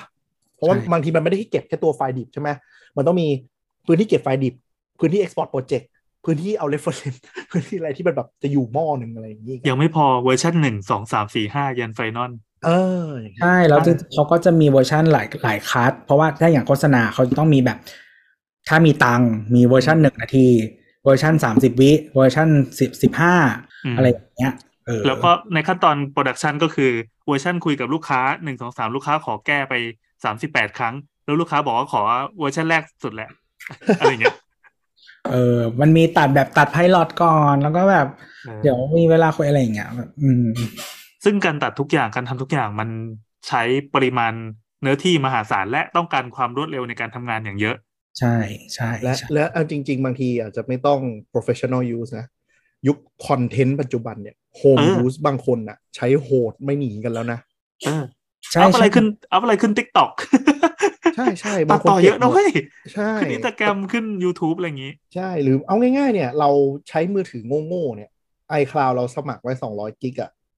รูปอย่างเดียวเนี่ย ตั้งแต่ใช้ iPhone มาก็อาจจะนานหน่อยแบบเทียบมาแต่รุ่นใช่ไหม178 กิกอะรูปอย่างเดียว อืม ในขณะที่คือเราลบวิดีโอที่มันแบบถ่ายฟุ่มเฟือยไปแล้วนะ ในขณะที่เราเป็นคนถ่ายรูปน้อยนี่วะคือคนยุคคอนเทนต์เนี่ยน่าจะมากกว่าเราสิบเท่าถ้าสิบ เอ เท่า อเราเป็นคนไม่ถ่ายรูปเลยอ่ะ เรามีรูปแค่สะสี่สิบเอ็ดกิกเอง ถือว่าเยอะใช่ไหมล่ะหมายถึงว่าคนไม่ค่อยถ่ายอะ เออ แต่เรามีเมสเซจสามสิบหกกิกนะ ทำไมวะ ฮะ ข้างในมีอะไรวะเฮ้ ส่ง ย วิดีโอดิ ต้องมี รู อะ ป ไรดี มีวิดีโออะไรอย่างเงี้ย เพราะว่า เออ คือเราอ่ะใช้ iMessage เป็นหลักใช่ไหม เออ แต่เราเราก็เคยมีเพื่อนหลายคนเลยแหละ ที่ต้องซื้อ iPhone 1 t เพราะว่ารูปส่งต่อมาคือรูปแม่งหกร้อยเจ็ดร้อยคือมือมือถือในเครื่องอะไม่มีเกมไม่มีอะไร มีรูปที่แบบ คือไปทริปหนึ่งประมาณสองพันช็อต รวมวิดีโออีกประมาณยี่สิบคลิปเต็ม ๆ อะไรเงี้ย เก็บอยู่ในมือถือตๆเอา ลอ เอา ด เอาแค่เป็นสายไลฟ์สไตล์นะสาวๆไปคาเฟ่แห่งหนึ่ง กว่าจะได้รูปหนึ่งรูปในการโพสต์อินสตาแกรมเป็นภาพปกเนี่ย มันไม่ใช่แบบถ่ายแค่ห้ารูปนะ เออ แล้วเราบางทีเราก็จะบอกว่า เฮ้ยใช้คลาวดิ แล้วเขาก็จะแบบ เนี่ย ก็ถ้าด้วยปริมาณรูปปัจจุบันก็คือถ้าใช้คลาวเนี่ย ก็อาจจะจ่ายปีละประมาณสามพันกว่าบาท แล้วถ้า อ่ามั มันเรื่องกว่านั้นก็ต้องจ่ายแพ็คใหญ่กว่านั้นใช่ไหม อ่า แล้วก็มีที่เกิดขึ้นคือ พอใช้คลาวอะวิธีการที่คลาวเราเปิดแอปคลาวหรืออะไรเงี้ยอะไรที่เราเข้าไม่ไม่ได้เข้าไปดูนั้น มันจะต้องใช้เวลาอินเด็กซ์แล้วก็โหลดไฟล์มา สังเกตไหมสมมติเรา ใช่ เรา ใช่อันนี้ทรมานมาก ใช่คือมันไม่ใช่แค่ว่า คุณจำได้ว่าอยู่โฟลเดอร์ไหน แล้วคลิกแล้วเปิดเลยเลยนะ อ่ เพราะว่าคลาวเนี่ยเขาเขาจะทำให้ขาย storage ในราคาที่ได้เนี่ยเขาต้อง optimize เยอะมาก เพราะฉะนั้นถ้าเราไม่ไปดูไฟล์สมมติผ่านไปห้าปีไม่ได้เข้า กว่ามันจะโหลดขึ้นมาเนี่ยมันจะแบบนั่งแบบโอ้โหกว่ามันจะขึ้นโคตรนาน ถ้าในทางเทคนิคก็คือเขาจะมีวิธีการเก็บข้อมูลแยกระหว่าง ใช่ ข้อมูล ข้อมูลที่ยังเป็นปัจจุบันที่ยังแอคทีฟอยู่กับ อ่า ข้อมูลที่จะเก็บไว้เฉย ใช่ เป็น คือมันคือมันคือ เย็นๆ การ อะ access ๆอ่ะ ยิ่ง access บ่อย มันก็จะดึงเลเยอร์ขึ้นมาให้อยู่บนบนๆเพื่อแบบเผื่อให้เราเข้าไปดูบ่อยขึ้นนึกออกไหม า อะไรที่มันเข้าๆออกบ่อยๆอะไรอย่างเงี้ยอย่างเช่น อย่างโฟลเดอร์อย่างของเราเนี้ยมีโฟลเดอร์ไฟล์เก่าเยอะมาก แต่เป็นโฟลเดอร์ชื่อเอกสารสำคัญ มันก็จะโหลดเร็ว ต่อให้มันเป็นบัตรประชาชน 6 ปีที่แล้วอะไรอย่างเงี้ย เออ ก็ยังเร็ว แต่ถ้ามันเป็นรูปที่เราไม่เคย access เลย 3 ปีอะกว่าไปกดอีกรอบปุ๊บเนี่ยกว่ามันจะ ค่อยๆ index ขึ้นมา กดแล้วโหลดคือไฟล์มันแค่ติดเมกเดียวหรอปะแต่ระบบคลาวอะกว่ามันจะไปขุดขุดขุดขุดขุดขุดขุด index ลงไปปุ๊บเพื่อดึงขึ้นมาให้เราดูเนี่ยนาน เอาไม่ต้องนานขนาดนั้นก็ มั ได้ นไม่รู้อยู่ประเทศไหนด้วยนะ มันนานนะ เออเออใช่ไม่รู้อยู่ประเทศไหน มากๆเลยเออ เออไม่รู้อยู่ประเทศไหน อย่างของ ใช่ เราเนี่ย คือถ้าแบบอย่าง Google Drive อะมัน อืม ลบใส่ถังขยะไปปั๊บมันจะเก็บไว้ก่อน แล้วหนึ่งเดือนปั๊บมันถึงจะลบถาวร อืม เราดันไปลบภาพสำคัญที่เป็นภาพต้นฉบับอะ อืม เกือบหนึ่งเดือนละประมาณยี่แปดวัน อ่า เราก็ต้องย้อนขุดไปดูวันยี่สิบแปดวันที่แล้ว ค่อยๆไถไปเรื่อยๆว่าแม่งกว่าจะโหลดแบบทรมานมากกูจะยังมีของอยู่หรือเปล่า ในที่สุดก็มีแล้วก็กว่าจะโหลดได้นะคือค้างแล้วค้างอีกหาวิธีที่ทำให้เร็วกว่านั้นไม่ได้ ใช่ เพราะว่ายิ่งโฟลเดอร์ที่เป็น recently delete อะมันจะจัด priority ต่ำมาก ใช่ใช่ เออ เขาคิดว่ามนุษย์ทั่วไปคงไม่เข้าไปแล้ว ถ้ามันไม่ ใช่ ใช่จดกรอกอย่างเรา อ่าเนี่ยคือข้อเสียเลยว่าถ้าต่อให้ไม่ต้องทำโปรดักชันคุณเป็นมนุษย์คอนเทนต์ที่จะแบบรีบดูข้าวเก่าๆอะคลาวบางทีมันไม่ตอบโจทย์เรื่องนี้ มันหนืดแบบโอ้โหอะไรอย่างนี้จริงๆ แต่โดยเฉพาะโปรดักชันเนี่ยน่าจะชัดแล้วว่ามี personal เถอะ อืมแต่ว่า ไม่องทำงานทำการ ใช่อย่างที่บอกเดี๋ยวนี้ คนก็ทุกคนทำตัวกันเป็นเออนักทำคอนเทนต์นะนะก็ ครีเอเตอร์กันทั้งหมดเลย อืม ไม่ว่าใคร ซึ่งก็แบบอาจจะต้องเริ่มมองแล้วว่าเอ่อ personal device ตัวมือถือมือถือไม่ใช่ ไม่ใช่หม้อที่คุณจะเก็บไปได้ตลอดกาลนี่บอกว่า อาจจะต้องหาพื้นที่การเก็บ storage แล้ว แล้วคลาวมาเจอราคาแพงๆอีก solution NAS มันก็เลยน่าจะเป็นสิ่งที่มันกลับมา มีคนดูเยอะเหมือนกันนะ แต่ที่อีกเหตุผลหนึ่งไม่รู้บอกในรายการไหนบอกสปอนเซอร์จะว่าไหมก็คือ ยุคสตรีมมิ่งที่มันเยอะไปหมดเนี่ยพอมันเยอะมากๆเนี่ย ผู้คนกลุ่มหนึ่งก็ออกเรือโจนสลัดอีกรอบไปบิดกันนะครับ ม ยอดยอดใช้การโหลดหนังผ่านบิดผ่านอะไรก็กลับมาพุ่งสูงเป็นประวัติการณ์อีกรอบ เน เนี่ อะ ย ใช่ คือเราเข้าใจว่าอย่างนี้นะ ไม่รู้ถูกหรือผิดนะ อืม คือคนที่ access ด้วย streaming อะอะไรอย่างนี้ดีกว่าตลาดที่มันเป็นการเอ่อดูคอนเทนต์ totally มันโตอะ ใช่ มันโตซึ่งไอคนที่เอ่อโหลดบิดหรือโหลดอะไรอย่างเงี้ย ก็คือมันเป็นสับเซตหนึ่งของกลุ่มนี้ใช่ไหม เออ ซึ่งคือพอทั้งตลาดมันโต อันนี้มันก็คือโตโตโตไปด้วย เออแต่ว่าสัดส่วนอะไรอย่างเงี้ย มันก็อาจจะไม่ไม่ไม่เยอะเท่าเมื่อก่อนสำหรับถ้าเทียบกับทั้งตลาด อ่าใช่ แต่ว่าอย่างนี้คือยุคที่สตรีมมิ่งเข้ามาเนี่ย สัดส่วนคนบิดมันลดลงไปเยอะมาก แต่ตอนเนี้ยมันกำลังกลับมาเป็นขาขึ้น คือสัดส่วนเริ่มเยอะขึ้น คือต้องเห็นผลอย่างนี้อเมริกาเนี่ย มันไม่เหมือนบ้านเราบ้านเราเนี่ย Netflix Disney Plus หรือ whatever มันยังถือว่าถูกเฉลี่ย per user มันไม่เกินสองเหรียญนึกออกปะ อืม แต่ถ้าคุณไปดูฝั่งอเมริกาน่ะโดนคนหนึ่งไม่ต่ำกว่า 8 เหรียญต่อแพลตฟอร์ม คื แล้ว อ แพลตฟอร์มมันเยอะ ก็มีคนบอกว่าคือแบบมันจะมา คือจริงๆอเมริกามันเขาเรียกว่าอะไร มันเป็นประเทศแห่งเคเบิลนะเนาะทุกคนใช้ ใช่ เคเบิลเออแล้วก็ไอสตรีมมิ่งแบบ Netflix อะ อืม เขาก็บอกว่าจะเป็นแบบมา disrupt ไอวงการเคเบิลคอร์ดคัตติ้งก็คือหมายถึงว่าเราเลิกใช้สายเคเบิลแล้ว เรามาเป็นแบบสตรีมมิ่ง อินเท แท อร์เน็ต น อ่า เออคุณเลือกได้อยากดูอะไรนู่นนี่นั่น ราคาจะถูกลง แล้วก็แบบเหมือนเขาเรียกว่าอะไรอำนาจต่อรองอยู่ในมือผู้บริโภคมากขึ้น อ่า แต่ว่าไปไปมามาก็คือพอ Netflix มันสำเร็จเนาะทุกคนเข้ามาทุกคนที่มีคอนเทนต์ของตัวเองเขาก็ดึงกลับอะไรอย่างเงี้ย มันก็เลยกลับเป็นยุคเคเบิลอีกรอบหนึ่ง อืม ก็คือทุกคนต้องมานั่งจ่ายค่า subscribe เพื่อดูคอนเทนต์ที่ต้องการ คืออย่างตลาดรองอย่างเราเนี่ย เจ้าที่มันเป็นอ่าดิสติบิวเตอร์หนังเนี่ยเขาก็ไม่มาลงทุนแพลตฟอร์ม เขาก็อ่ะเอาเข้า Netflix เอาเข้าพรามอะไรที่มีอยู่แล้ว เราก็เลยรู้สึกว่าเราต้องยังไม่ต้องสมัครเยอะนึกออกปะแต่ถ้าคุณไปอเมริกาเนี่ยค่ายหนังแต่ละอันมีสตรีมมิ่งเองหมดเลย คุณจ่ายแปดเหรียญแปดเหรียญแปดเหรียญแปดเหรียญเนี่ย สมมติจะดู Star Trek ก็อั นหนึ่ง ดู Star Wars อันหนึ่งดูหนัง Netflix อันหนึ่งดู HBO อีกอันหนึ่งคุณโดนไม่ต่ำกว่าคนหนึ่งอะถ้าจะคุณอยากดูทั้งหมดเนี่ยห้าสิบเหรียญ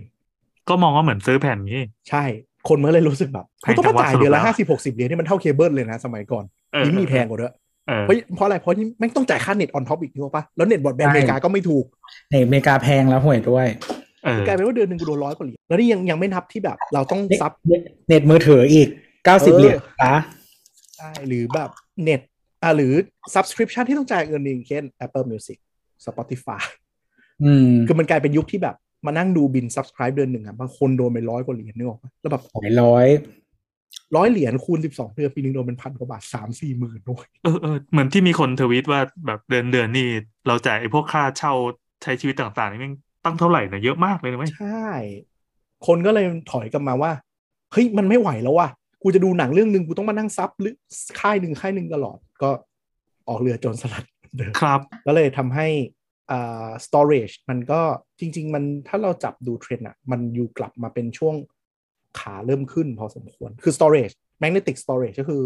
storage ที่ที่เป็นแผงแม่เหล็กขนาดใหญ่นะครับ มันเคยตกมาเพราะว่า flash storage เนาะพวกตำไดกับเอ่อ SSD อ่ะ มันโต อืม มันเร็วกว่า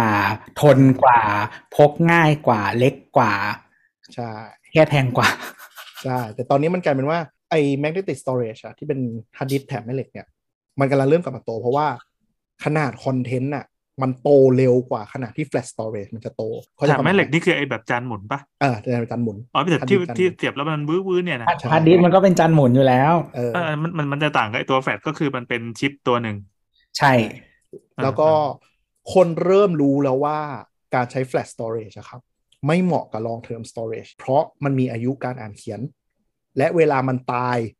มันตายแบบไม่มีสัญญาณเลย ไปเลย เพราะฉะนั้นคนทำโปรดักชัน คือกู้ไม่ได้ใช่ไหม กู้ไม่ได้แล้วไหม้ไปเลย เปิด โอ้ ไม่ได้เลย ซึ่งซึ่ง เออ ต่างจากอีจานแม่เหล็กที่ยกเข้าไปที่ร้านก็ยังจะพอไถออกมาได้ ต้องเพราะฉะนั้นตอนเนี้ยตลาดมันเริ่มมันเริ่มบาลานซ์แล้วว่า โอเค ถ้าฉันจะเก็บไฟล์ระยะยาว ควรจะไปฮันดิจันหมุน โอ้ และด้วยราคาต่อเทราไบต์ของฮันดิจันหมุนเนี่ย มันถูกกว่าเยอะมาก คนก็เลยมองว่า ช้าลงแต่ก็ แต่ก็อยู่ได้นานดีกว่า หรืออ่าดิสแบบไฮบริดก็ได้รับความนิยมมากขึ้น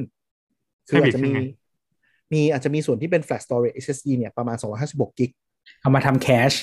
อ่าแล้วที่เหลือเป็นฮาร์ดดิสก์สองเทราไบต์ประกบติดกัน เพื่อเพื่อเพิ่มสตอเรจให้มันเยอะ ใช่ แล้วก็คุณสามารถลงซอฟต์แวร์ในคอมพิวเตอร์ได้ว่าไอ้ตัวนี้ที่ถูกโยงกับตัวเนี้ยว่า ให้ไฟล์ที่เปิดบ่อยๆอ่ะดึงขึ้นมาแคชใน Flash Storage แล้วอะไรที่เป็นโปรเจกต์ที่ดองไว้ระยะยาวก็ดันเข้าไปอยู่ในฮาร์ดดิสก์ ๆ อันนี้มันคิดเองป่ะหรือว่าเราต้องไปกำหนดให้มัน คิดเอง คิดเองคิดเอ อ๋ ง อ แต่ว่าต้องมีซอฟต์แวร์คอมเราก่อนนะ มันจะไปคุม เออ ตัวนี้ คือ คือซอฟต์แวร์มันจะฉลาดหรือไม่ฉลาดนั่นอีกเรื่องหนึ่ง อ่า แต่ว่าโดยคอนเซปต์อะคือมันคิดเอง ก็ ก็ถ้าถ้าอยากลองดูก็จะมีสิ่งที่ว่าเอ่อ Intel Optane อันเนี้ยเป็นคอนเซปต์อะนะแล้วก็มีรู้สึก เจ๋งไปแล้วนี่ ก็มี Fusion Drive ของ Apple เปิดซึ่งก็หลังๆก็ไม่ค่อยดันแล้ว เน้นไป เพ ทาง ราะว่าเป็นแฟลชไปเลย เออก็ มัน คือ ขา ประยมาณได้แพง ว่าก ว่า เจ๊งก็เพิ่งก็ซื้อใหม่ดิ ก็ เพราะว่า ขายนะใช่ สี่ห้าปีมันก็เจ๊งอยู่แล้วแหละซื้อใหม่ เออก็เวลาผลิตของขึ้นมาเขาก็ไม่ได้คิดว่าจะให้อยู่คงทนถาวรตลอดการ ไม่ก็แบบเพื่อนก็จะบอกว่า คุณก็ซื้อไอคลาวสิครับ ครับ ประมาณนั้นแหละ อ่า แต่ทีเนี้ย ก็ถ้าคุณจะใช้ storage จริง ๆ เก็บด้วยตัวเองเนี้ย ด้วยความที่ราคาฮาร์ดดิสก์มันก็ถูกลงมาเยอะเพอเทราไบต์ใช่ไหมคนหลายคนก็เลยมองว่างั้นก็ทำ private cloud ไว้เองดีกว่าไหม คืออย่างที่เราบอกเราว่ามันมันพอมันมีข้อดีต่างกันอะเราสามารถใช้ผสมกันได้เนาะมันไม่ต้องเลือก แล้วมันก็มีข้อดีของมันคือข้อดีของ Cloud มันคือแบบ accessibility ใช่ไหมมันเข้าจากที่ไหนก็ได้ เข้าได้ตลอดเวลาเข้าง่าย แล้วก็ของบางอย่างอ่ะ ของเล็กแต่สำคัญอ่ะ ถ้าเราไว้บน Cloud อ่ะ มันเขาเรียกว่าอะไร มีคนดูแลให้เราอ่ะ อืม เออ มันมันมันแบบว่า มันก็สบายใจหายไปเลย เราไม่ต้อง ใช่ สนใจ ใช่ มัน ประมาณนั้น แล้วก็เขาก็จะจัดการอะไรของเขาไปมีการ redundant นั่นเรียบร้อยเนาะของที่เราเก็บเองเนาะถ้ามันสำคัญก็แนะนำให้ทำ redundant เหมือนกันเออหมายถึงหมายถึงว่าไม่ได้มีหนึ่ง copy เนาะก็มีอย่างน้อยสอง copy หรืออะไรอย่างนี้นะฮะ กูควรควรจะมีเท่าไหร่ ก็สองแหละ มันไม่ได้พังง่ายขนาดนั้นอะพังคือซวยอืมก็คือถ้าพวกอุปกรณ์ NAS ที่มันทำมาเฉพาะอะมันทำเรทอะไรได้แบบกดกดๆคลิกๆก็คือได้ได้แล้ว อืม แบบคือคุณจะทำโคลนหนึ่งต่อหนึ่ง ก็ได้ หรือคุณจะทำแบบเออแบ่งแบ่งพื้นที่ให้มันสมดุลอะไรอย่างเงี้ยหรือว่าถ้าคุณซื้อรุ่นแพงก็แบบว่ามีฮาร์ดดิสก์สี่ลูกหกลูกเจ็ดลูกเก้าลูกอะไรก็ คือคือสมมติแบบมีมีแบบสิบลูกเงี้ยเอออาจจะไม่ต้องทำหนึ่งต่อหนึ่งใช่ไหมก็คือแบบมีสำรองไว้ซักแบบหนึ่งในสาม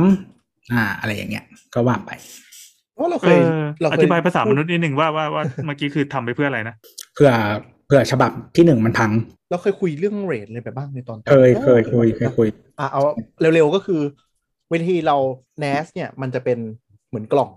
แล้วเราก็ใส่ฮาร์ดดิสก์เข้าไป ถ้าสมมติกล่องมีสี่สล็อตก็ใส่ฮาร์ดดิสก์ได้สี่ลูก อืม ซึ่งมันสามารถตั้งระบบหลัก ๆ แล้วกันที่เรารู้จักก็คือเรทศูนย์กับเรทอันไหนเป็นไหนมั้งเรทศูนย์คือทุกอย่างสแต็กกันถูกปะ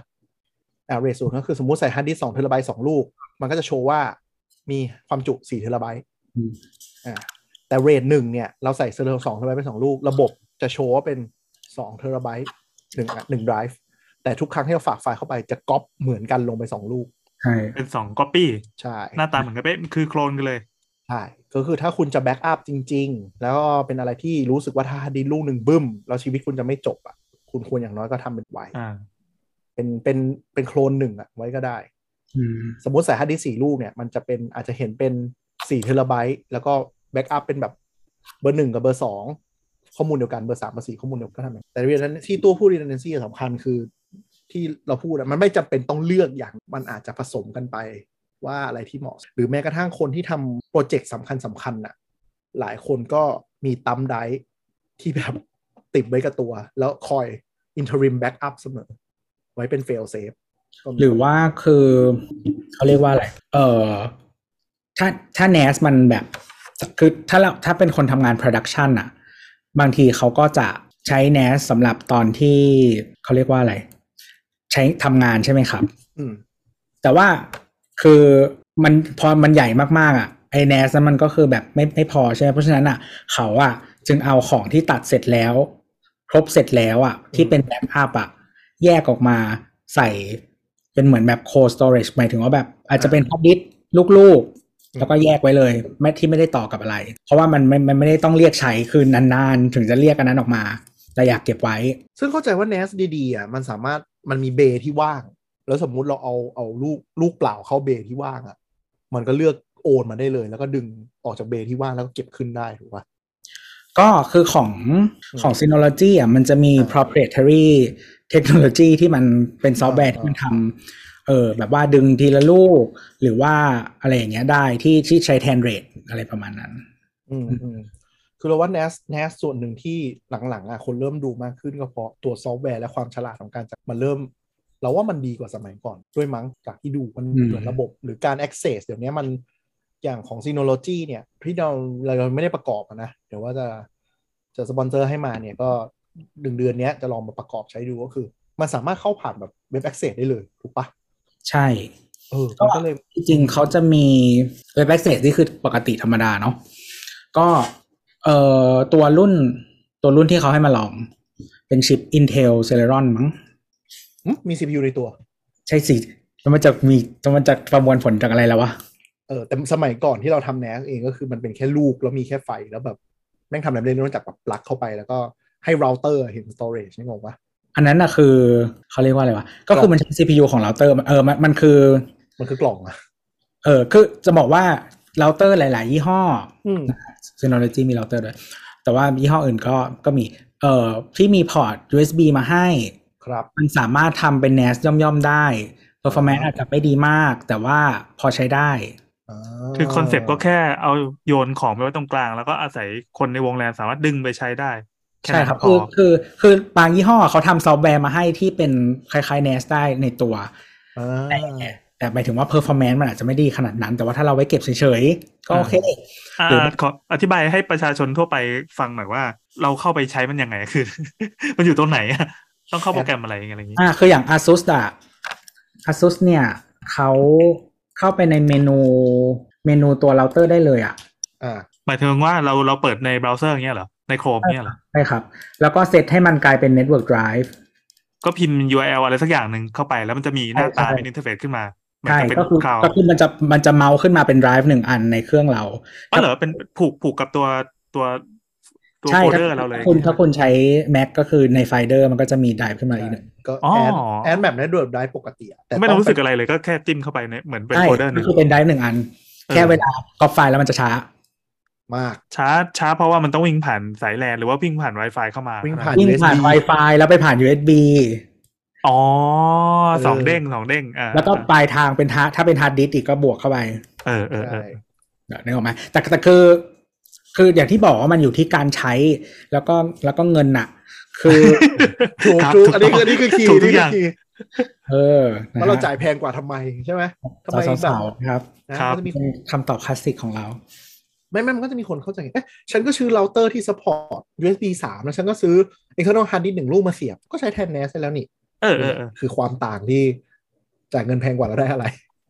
คือ เออแต่ว่าทีนี้มันคือคือต้องต้องถามว่าคุณทำอะไรบ้างใช้ทำอะไรบ้างอย่างเงี้ยคือถ้าคุณใช้เป็น storage ที่ไม่ได้หวังความเร็ว ไม่ได้หวังฟังก์ชันว่ามันจะแบบโอ้แบ็กอัพทำนู่นทำนี่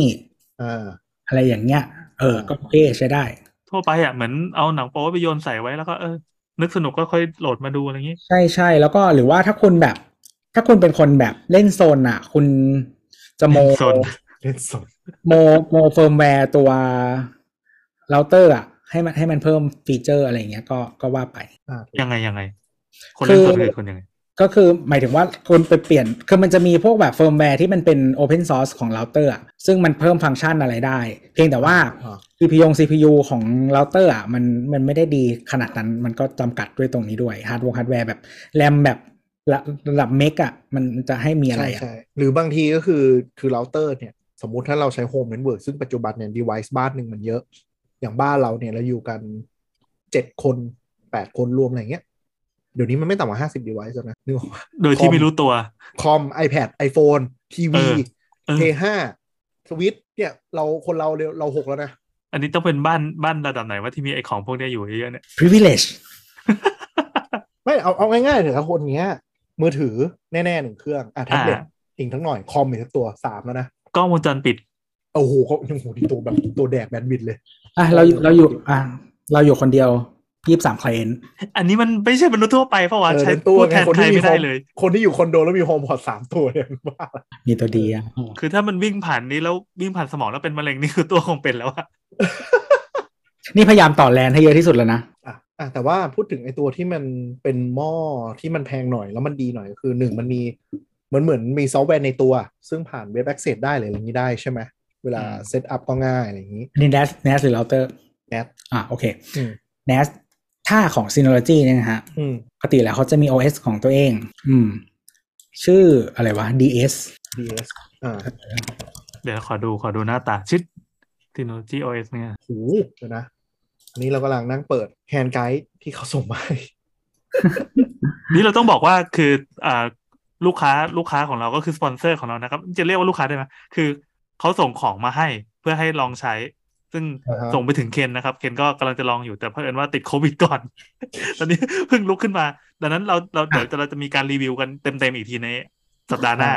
ใช่ เออคราวนี้ ไม่ เรา ใช่ จะมาคุยเรื่องแนสก่อน เดือนหนึ่งเดือนหนึ่งน่าจะประมาณสักปลายเดือนหน้า เดี๋ยวรอคุกคีกันมันสักเดือนก่อน อ่าแต่ ลอง แต่ว่า ลอง แต่ว่าเราแต่ว่าเราเป็นเราเป็น user อยู่แล้ว อืม เรา อ๋อ ซื้ คือตัวใช้อยู่แล้ว ใช้เอง เออเออ นะฮะ ส่วนเรา ก็ เราคือผู้ไม่มีและไม่รู้จักเลยว่าตอนปัจจุบันนี้มันเป็นยังไง เออก็คือเรา เราเป็น ใช้ ผู้ที่เคยทำแล้วเรารู้สึกว่าแนสแม่งน่ารำคาญจังแต่ตอน ส เนี้ มัย ย โบราณ เออ เออ ผมนั่งมาดูยุคนี้แล้วแบบเฮ้ยน่าเล่นว่ะ เออ อ่าก็คือเราใช้รุ่นเดียวกับที่ที่ที่ที่ลูกค้าให้มาเอ่อ DS สองสองศูนย์ plus อืม ตัวนี้มันกี่บาทวะเนี่ย หมื่นกว่าบาทอะ หมื่นกว่านี่คือรวมฮันดิปะ ไม่รวม ก็คือในตัวมันจะมีอะไรบ้าง ตัวมันก็คือมีกล่อง มีกล่องมีพัดลม มีพัดลม มี CPU มีแรม แล้ว แล้วก็มีถาดให้เสียบฮันดิปใช่ไหม ใช่ ใช่ แล้วก็มันจะมีอินเทอร์เฟซของเอ่อพวกเน็ตเวิร์กแล้วก็แบบเอ่อพวก I/O อยู่ก็คือแบบเอ่อมีแลนมาให้ 2 ช่องมั้ง แล้วก็มี USB 3 มี USB หน้า USB หลัง อืม นะฮะ อ่า แล้วก็พัดลม power supply อะไรอย่างนี้มีแรมเพิ่มแรมได้นะครับ รุ่นนี้ CPU Intel ซึ่งสรุปว่ามันคือคอมพิวเตอร์เครื่องหนึ่ง มันคือคอมพิวเตอร์เครื่องหนึ่ง ใช่มันคือคอมพิวเตอร์เครื่องหนึ่งเลย ก็ เว่ะ คือมันมันรัน OS ที่ชื่อว่า Disk Station อืม Manager DSM อ่าอ่าอ่า คือ คือมันเป็นคอมพิวเตอร์จริงนะ คือสามารถถ้าเรา access เข้าไปหามันอะ มันจะเหมือนมี OS ในตัวของมันเลย มันมีสิ มันมี OS ในตัว ก็เนี่ย คือ เออมันลงแอปได้เนาะ ของถ้าของ เออ Synology มันก็จะ มันจะมีหน้าที่ชื่อว่า Package Center นะครับ ก็คือเหมือน App Store เจ๋งอะ เออ แล้วเขาก็จะมีแอปฟรีมาให้เยอะแยะมากมายเนาะ แล้วก็มีแบบลง เออ เฮ้ยคือเราว่า มันมันเจ๋งกว่าที่คิดมากคือ ตอนแรกเราคิดว่าในมุมเราก็คือแบบแนสคือแบบ โอเคมันคงพัฒนาขึ้นก็คือ เข้าผ่านคลาวได้ เข้าผมเข้าผ่านอินเทอร์เน็ตได้เน็ตเปิดได้ดีขึ้นอะไรอย่างเงี้ยนะแต่ถึงโปรแกรมที่แบบเขาให้มาอย่างเงี้ยบางทีมันมันฟีเจอร์เหมือนคลาวที่เราใช้ในเหมือนแบบ iCloud หรือ Google Photo อะ ใช่ใช่ อันนี้ใช้แทนได้เลยเนาะ เออ ก็มีพวกแบบ DS Photo DS Video DS ที่มันเป็นเหมือน Drive เนาะ ก็ใช้แทนไฟล์ แล้วก็คือมันไม่ต้องไปเซตให้ยุ่งยาก เซตแบบ DNS นู่นนี่นั่น อะไรอย่างนี้ก็คือเขามีมาให้หมด เซต plug ได้เล and ย play คือเหมือนกับอ่ะใน instruction คือ อันนี้เรายังไม่ลองเซตอัพนะนี่ที่เราศึกษาวิธีคือ เขาบอกว่าเขียบเข้าสายแลนปุ๊บ แล้วก็พิมพ์เบราว์เซอร์ว่าไฟล์ synology อะไรเงี้ยปุ๊บ แล้วเดี๋ยวมันก็เป็นเว็บเซตอัพที่เหลือทั้งหมดเลยดูง่ายมาก ก็จริงๆมันมีแอปแอปสำหรับเริ่มเซตอัพด้วยเนาะ แต่ว่าของไม่รู้ของ Windows เป็นยังไงแต่ของ Mac ห่วยนะแต่ว่าใช้ใช้หน้าใช้หน้าเว็บก็ได้ เดี๋ยวลองดู แต่เรากำลังตกใจว่ามันมีแบบถ้าสมมติคุณเป็นคนที่เป็น Hi-Fi User เนาะหูทองคำฟังเพลงอะไรเงี้ย พวกนั้นคุณไม่คุณไม่อาจจะไม่ฟังสตรีมมิ่งอยู่แล้ว แล้วคุณเก็บไฟล์ใช่ปะก็คือปัจจุบันคุณอาจจะเก็บไฟล์ในฮาร์ดดิสก์คอมหนึ่งตัว แล้วฟังผ่านคอมใช่ไหมเฮ้ยแต่ตัวนี้แม่งมันมีแบบโปรแกรมเหมือนเนี่ย audio station เว้ย คือหน้าตาแม่งเหมือน Spotify ก็คือคุณแค่เอาเพลงโยนเข้าไป สเตชันเพลงเองได้ในนั้น เจ๋ง แล้วก็จริง ๆ มันจะมีแบบเอ่อพวกซิงกับคลาวด์คลาวด์ไดรฟ์อะ เออ ต่างๆ ให้ให้มันมีเรอร์กัน เออว่ะ ได้ เอ้ย ตัวนี้ดี ตัวนี้ว้าวละ ก็คือแบบถ้าคุณโยนแบบไฟล์แบบโคตรไฮเดฟที่คุณโหลดมาแล้วไม่สามารถเล่นผ่านสตรีมมิ่งได้ใช่ไหม เออ คุณก็เปิดผ่านโปรแกรมนี้เว้ย แล้วเปิดแล้วมันมีแบบฟีเจอร์เหมือน Spotify อ่ะ หาเนื้อเพลงให้ ออโต้ดาวน์โหลดโคเวอร์มาโชว์ให้ด้วยเว้ย อืม โอ้ ก็ เจ๋ง นี่ เลยอะ มันจะมีเป็นอะไรวะ DNS server ในตัวนะครับ เออ ทำเป็นเอ่อเป็นเมลเซิร์ฟเวอร์ได้เป็นเว็บเซิร์ฟเวอร์ได้เนาะ อันนี้โหดละ เออ เนี่ยมันมีแซน manager ด้วยนะ ก็ ไว้ ก็จากจากจากที่เราฟังรีวิวมานะ คือเคนก็จะเป็นระดับผู้ใช้ธรรมดาที่อาจจะชอบของเล่นนู่นนั่นนี่หน่อย แต่ของตัวนี้จะเป็นระดับขึ้นไปถึงองค์กรเลย ใช่ ใช่ คือมันจะมันใช้แทนประมาณนั้นได้เนี่ย มันมีแบบคาลันดาแชทคอนแทคนู่นนี่นั่นที่เราเก็บไว้บนนั้น คือใช้แบบเป็นแบบกึ่ง Enterprise ได้ เออ อืม มันกลายเป็นแบบถ้าสมมติคุณเป็นโฮมออฟฟิศเนาะ มียูเซอร์ไม่ได้เยอะมาก สมมติสักที่สิบคนน่ะ อืม มันใช้แทน Enterprise Server ได้เลยนะ ใช่ เจ๋งว่ะ แล้วก็ อย่าเพิ่ง เ ขายมากอย่าเพิ่งขายมาก เพราะว่าคราวนี้เราเรา เดี๋ยว มา ต้องลจับ อง รูปคลำก่อนเป็นแนวรูปคลำก่อนเดี๋ยวเดี๋ยวถ้าใช้งานจริงๆ เดี๋ยวว่ากันอีกที ไม่ ใน ไม่ ครา อั วน ห นี้ น้า อันนี้มันเป็นแบบ pitch deck ไง เราก็ต้องแบบโหโหโหเดี๋ยวคุณลองใช้จริงก่อนมันเป็นไง อแล้วก็ลงลงด็อกลงด็อกเกอร์แล้วก็รันโปรแกรมบนด็อกเกอร์ได้เนาะจากรันแล้ แปล ว ว่าอะไรอ่ะ โอ้โหคนเนิร์ดเลย เอออย่าเนิร์ดมากดิแต่แต่ เออ เอาอธิบายความว้าวหน่อยว่าว่ายังไง เออด็อกเกอร์มันจะเรียกว่าอะไรดีวะ มันเป็นเหมือนสร้าง virtual machine ขึ้นมา สร้างเครื่องจำลองลงไปในนั้น ใช่บนเครื่อ ซึ่ ง ง หนึ่ง ซึ่งข้างในเครื่องมันเป็นอะไรระบบมันเป็นอะไร ก็มันจะได้ Windows ไม่ใช่อ่ะ แม่งเนิร์ดเลยด็อกเกอร์นี่สายโปรแกรมมิ่งเลย คือคือด็อกเกอร์มันคือการเหมือนจำลองเอ่อ virtual machine ขึ้นมานั่นแหละ เอาง่ายๆประมาณนี้ แต่ว่าทีเนี้ยคุณจะลงอะไรก็เรื่องของคุณ อ่า เออเพียงแต่ว่ามันจะสร้าง environment อันนี้ขึ้นมา แล้วมันก็ คือมันก็จะเป็นก้อนของมันเองอ่ะ มันก็จะง่ายเนาะ คือ ไม่เข้าใจโว้ย อธิบายอย่างนี้คือคือหมายถึงว่าเราสร้างที่เรียกอะไรวะชุดคำสั่งหรือโปรแกรมส่วนหนึ่งขึ้นมาที่ปันทรัพยากรมาแล้ว มันจะมีสิ่งที่เรียกว่าคอนเทนเนอร์คอนเทนเนอร์ก็คือชุดคำสั่งที่เขาเขียนกันไว้ แล้วเราเอาคอนเทนเนอร์เนี่ยมายัดใส่ด็อกเกอร์นี้ปุ๊บ มันก็จะรันตามสคริปต์ที่กำหนดไว้ยังยากอีก อ่า แล้วแล้วอธิบายให้เห็นเป็นกายภาพคือยังไง ก็คืออย่างนี้มันมีความ แล้วแล้วเราทำอะไรกับมันได้บ้าง มันมีความดีงามของด็อกเกอร์อย่างหนึ่งก็คือว่า เนื่องจากว่ามันเป็นเหมือน เป็นเป็นแบบเป็นแพลตฟอร์มที่มันโด่งดังอะเนาะมันก็มีคนทำซอฟต์แวร์อะมารันบนด็อกเกอร์เยอะไปหมด อ๋อ มันเหมือนเป็นตัวปลั๊กว่าเฮ้ยถ้าเกิดเราไปเจออีเครื่องลักษณะนี้ แล้วเราทำตัวเชื่อมขึ้นมาแล้วคราวเนี้ยอยากเขียนโปรแกรมอะไรโปะข้างหน้าก็ได้ ใช่ อ่า แล้วโปรแกรมที่ว่าอย่างว่าเนี่ยมันมีอะไรที่เป็นดูว้าวๆมั่ง เอออันที่เราใช้อยู่คือเราใช้ Homebridge ก็คือทำให้ของที่ไม่ใช่ของ Apple ใช้กับ Apple ได้ โอ้ยแค่นี้ก็ว้าวแล้วนะเออนึกออก อื ละ ม เพราะว่ามันทำลายกำแพงภาษาแล้วเนี่ย เออก็คือเหมือนเออ Apple มันจะมีไอที่ไอสมาร์ทโฮมที่ชื่อ HomeKit ใช่ไหมครับ อ่า อืม เออซึ่งส่วนใหญ่ของมันจะแพงแพงแพงแพงๆอ่ะเออ จ้ะไม่ต้องบอกก็รู้ ก็ก็คือ Homebridge เนี่ยมันจะเป็นเหมือนจำลองจำลองขึ้นมาแล้วก็แต่มันต้องรันอยู่ตลอดเวลา การที่ทุกอุปกรณ์ที่ไม่ใช่ HomeKit แท้อะจะคุยกับ HomeKit ได้ อีเออซอฟต์แวร์ตัวเนี้ยมันจะต้องรันบนเน็ตเวิร์กตลอดเวลา 24 ชั่วโมง อืม อ่า ก็ก็เป็นอันนี้ ทีเนี้ย มันเหมาะกับ NAS ยังไง เพราะว่าปกติถ้าเรารันบนคอมอ่ะก็จะกินไฟกินนู่นกินนี่ใช่ไหมแล้วมันก็อาจจะไม่คุ้มในประสิทธิภาพของคอม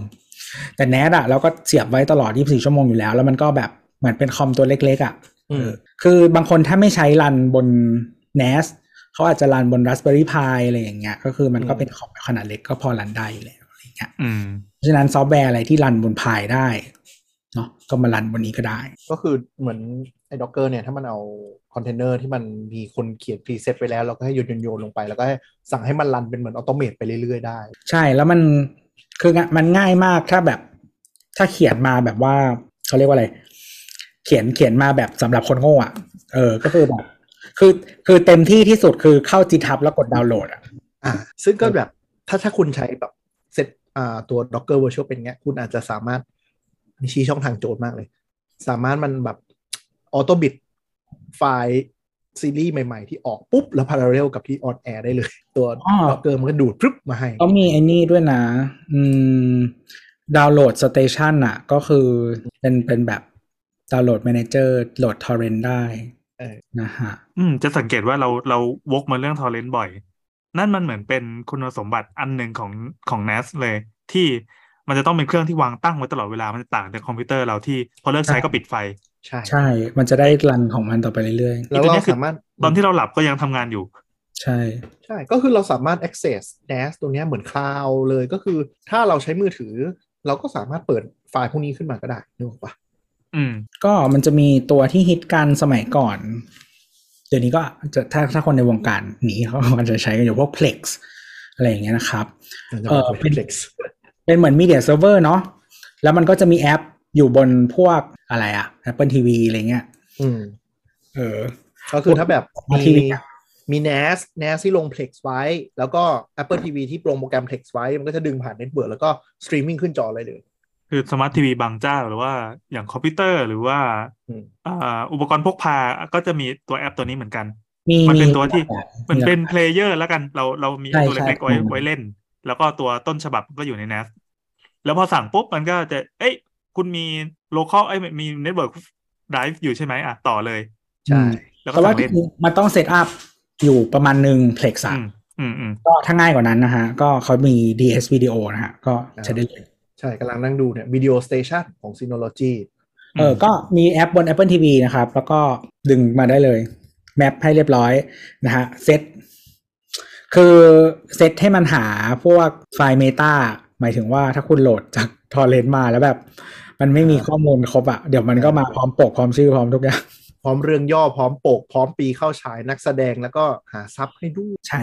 เช็ด จริงความฉลาดของโปรแกรม เฮ้ยมันพัฒนามาเยอะมากเลยว่ะเนี่ย แง่นี่มันผ่าน อย่าง มา ว่า กี่ปี ไม่เพราะมันต้องสู้กับสู้กับคลาวด์ถูกปะพอมันเกิดการ อ่า แข่งขันแล้วอ่ะมันก็ต้องพัฒนาตัวเอง ซึ่งสิ่งนี้เป็นสิ่งที่คลาวทำไม่ได้ เออก็ใช่ มันอาจจะไม่เหมาะกว่า ทีนี้คลาวด์มันไม่ค่อย encourage ให้ใช้เป็นมีเดียสตรีมมิ่งด้วย เพราะมันกินแบนด์วิดต์เขาเยอะ มาก อ่า เออคือมันมันจำได้ยุคหนึ่งไหมที่ทุกคนแชร์คลิปอะไรทั้งนั้นผ่าน Google Drive อะ เออเออ เออแล้วก็หลังๆมันก็จะ encourage ไม่ให้ทำเนื้ออกปะเพราะมันไปดึงแบนด์วิดต์สตรีมมามหาศาลอะไรเงี้ย อ๋อ มัน เหมือน ไม่ใช่ พอเจอ แชร์ธรรมดา ไม่ใช่แชร์ให้ดาวน์โหลดนะ คือแชร์ให้เพลย์ตรงนั้นเลย ใช่แล้วมันหลังๆมันจะเริ่มบล็อกเห็นปะมันจะต้องแบบ เเ ให้ account เรา access ถึงจะดูได้อะไรเงี้ย อ่า ซึ่งสิ่งนี้ สิ่งนี้พอเรากำหนดนิสัยของ ของการใช้เองปั๊บ อืม ได้เนี่ย มันก็ก็สะดวกอะอิสระ แล้วเนี่ยเรานั่งนั่งนั่งดูเด็กเขาอ่ะ มันมีจุดหนึ่งมันใช้แทนคลาวด์ไฟล์ได้จริง ๆ นะ คือแม้ว่าเป็น NAS ที่ต่อในเวิร์กใช่ปะแล้วถ้าเรา อืม เปิดฟีเจอร์เนี้ย เราสามารถแบบก๊อปลิงก์อ่ะ แล้วโยนลิงก์ให้คใช่จ้าน ใช่จ้า แล้วโดเราโหลดไฟล์เหมือนแบบคลาวด์ได้เลยเว้ย อ๋อ เออว่ะ ไม่ต้องไปซื้อแบบ เออวันนี้ เออว่ะ ไม่ไม่ต้องคือเขาคือเขามีระบบที่เขาเขียนไว้ให้แล้วอะไม่ อืม ไม่ต้องเซตอัพยุ่งยากที่จะต้องไปเซตให้แบบ เขาเรียกว่าอะไร ให้คนนอกอะ่ะ วิ่งเข้ามาหา IP บ้านเราได้ไม่ต้อง เออไม่ต้องเลยอ่ะ เมื่อก่อนก็คือต้องมานั่งอ่าเขาเรียกอะไรนะจำ drive path แล้วก็โยน drive path ให้ถึงจะ access ผ่าน HTTP เข้ามาได้ เราต้อง ต้อง เสีย เลยวะ เราต้องเสียตังค์ซื้อ DNS อะไรพวกนี้ด้วย เออก ล้องวงจรปิดอะที่เราเสร็จอะ ใช่อันนี้ นี่ไง คืแบบ ที่บอกว่าพอ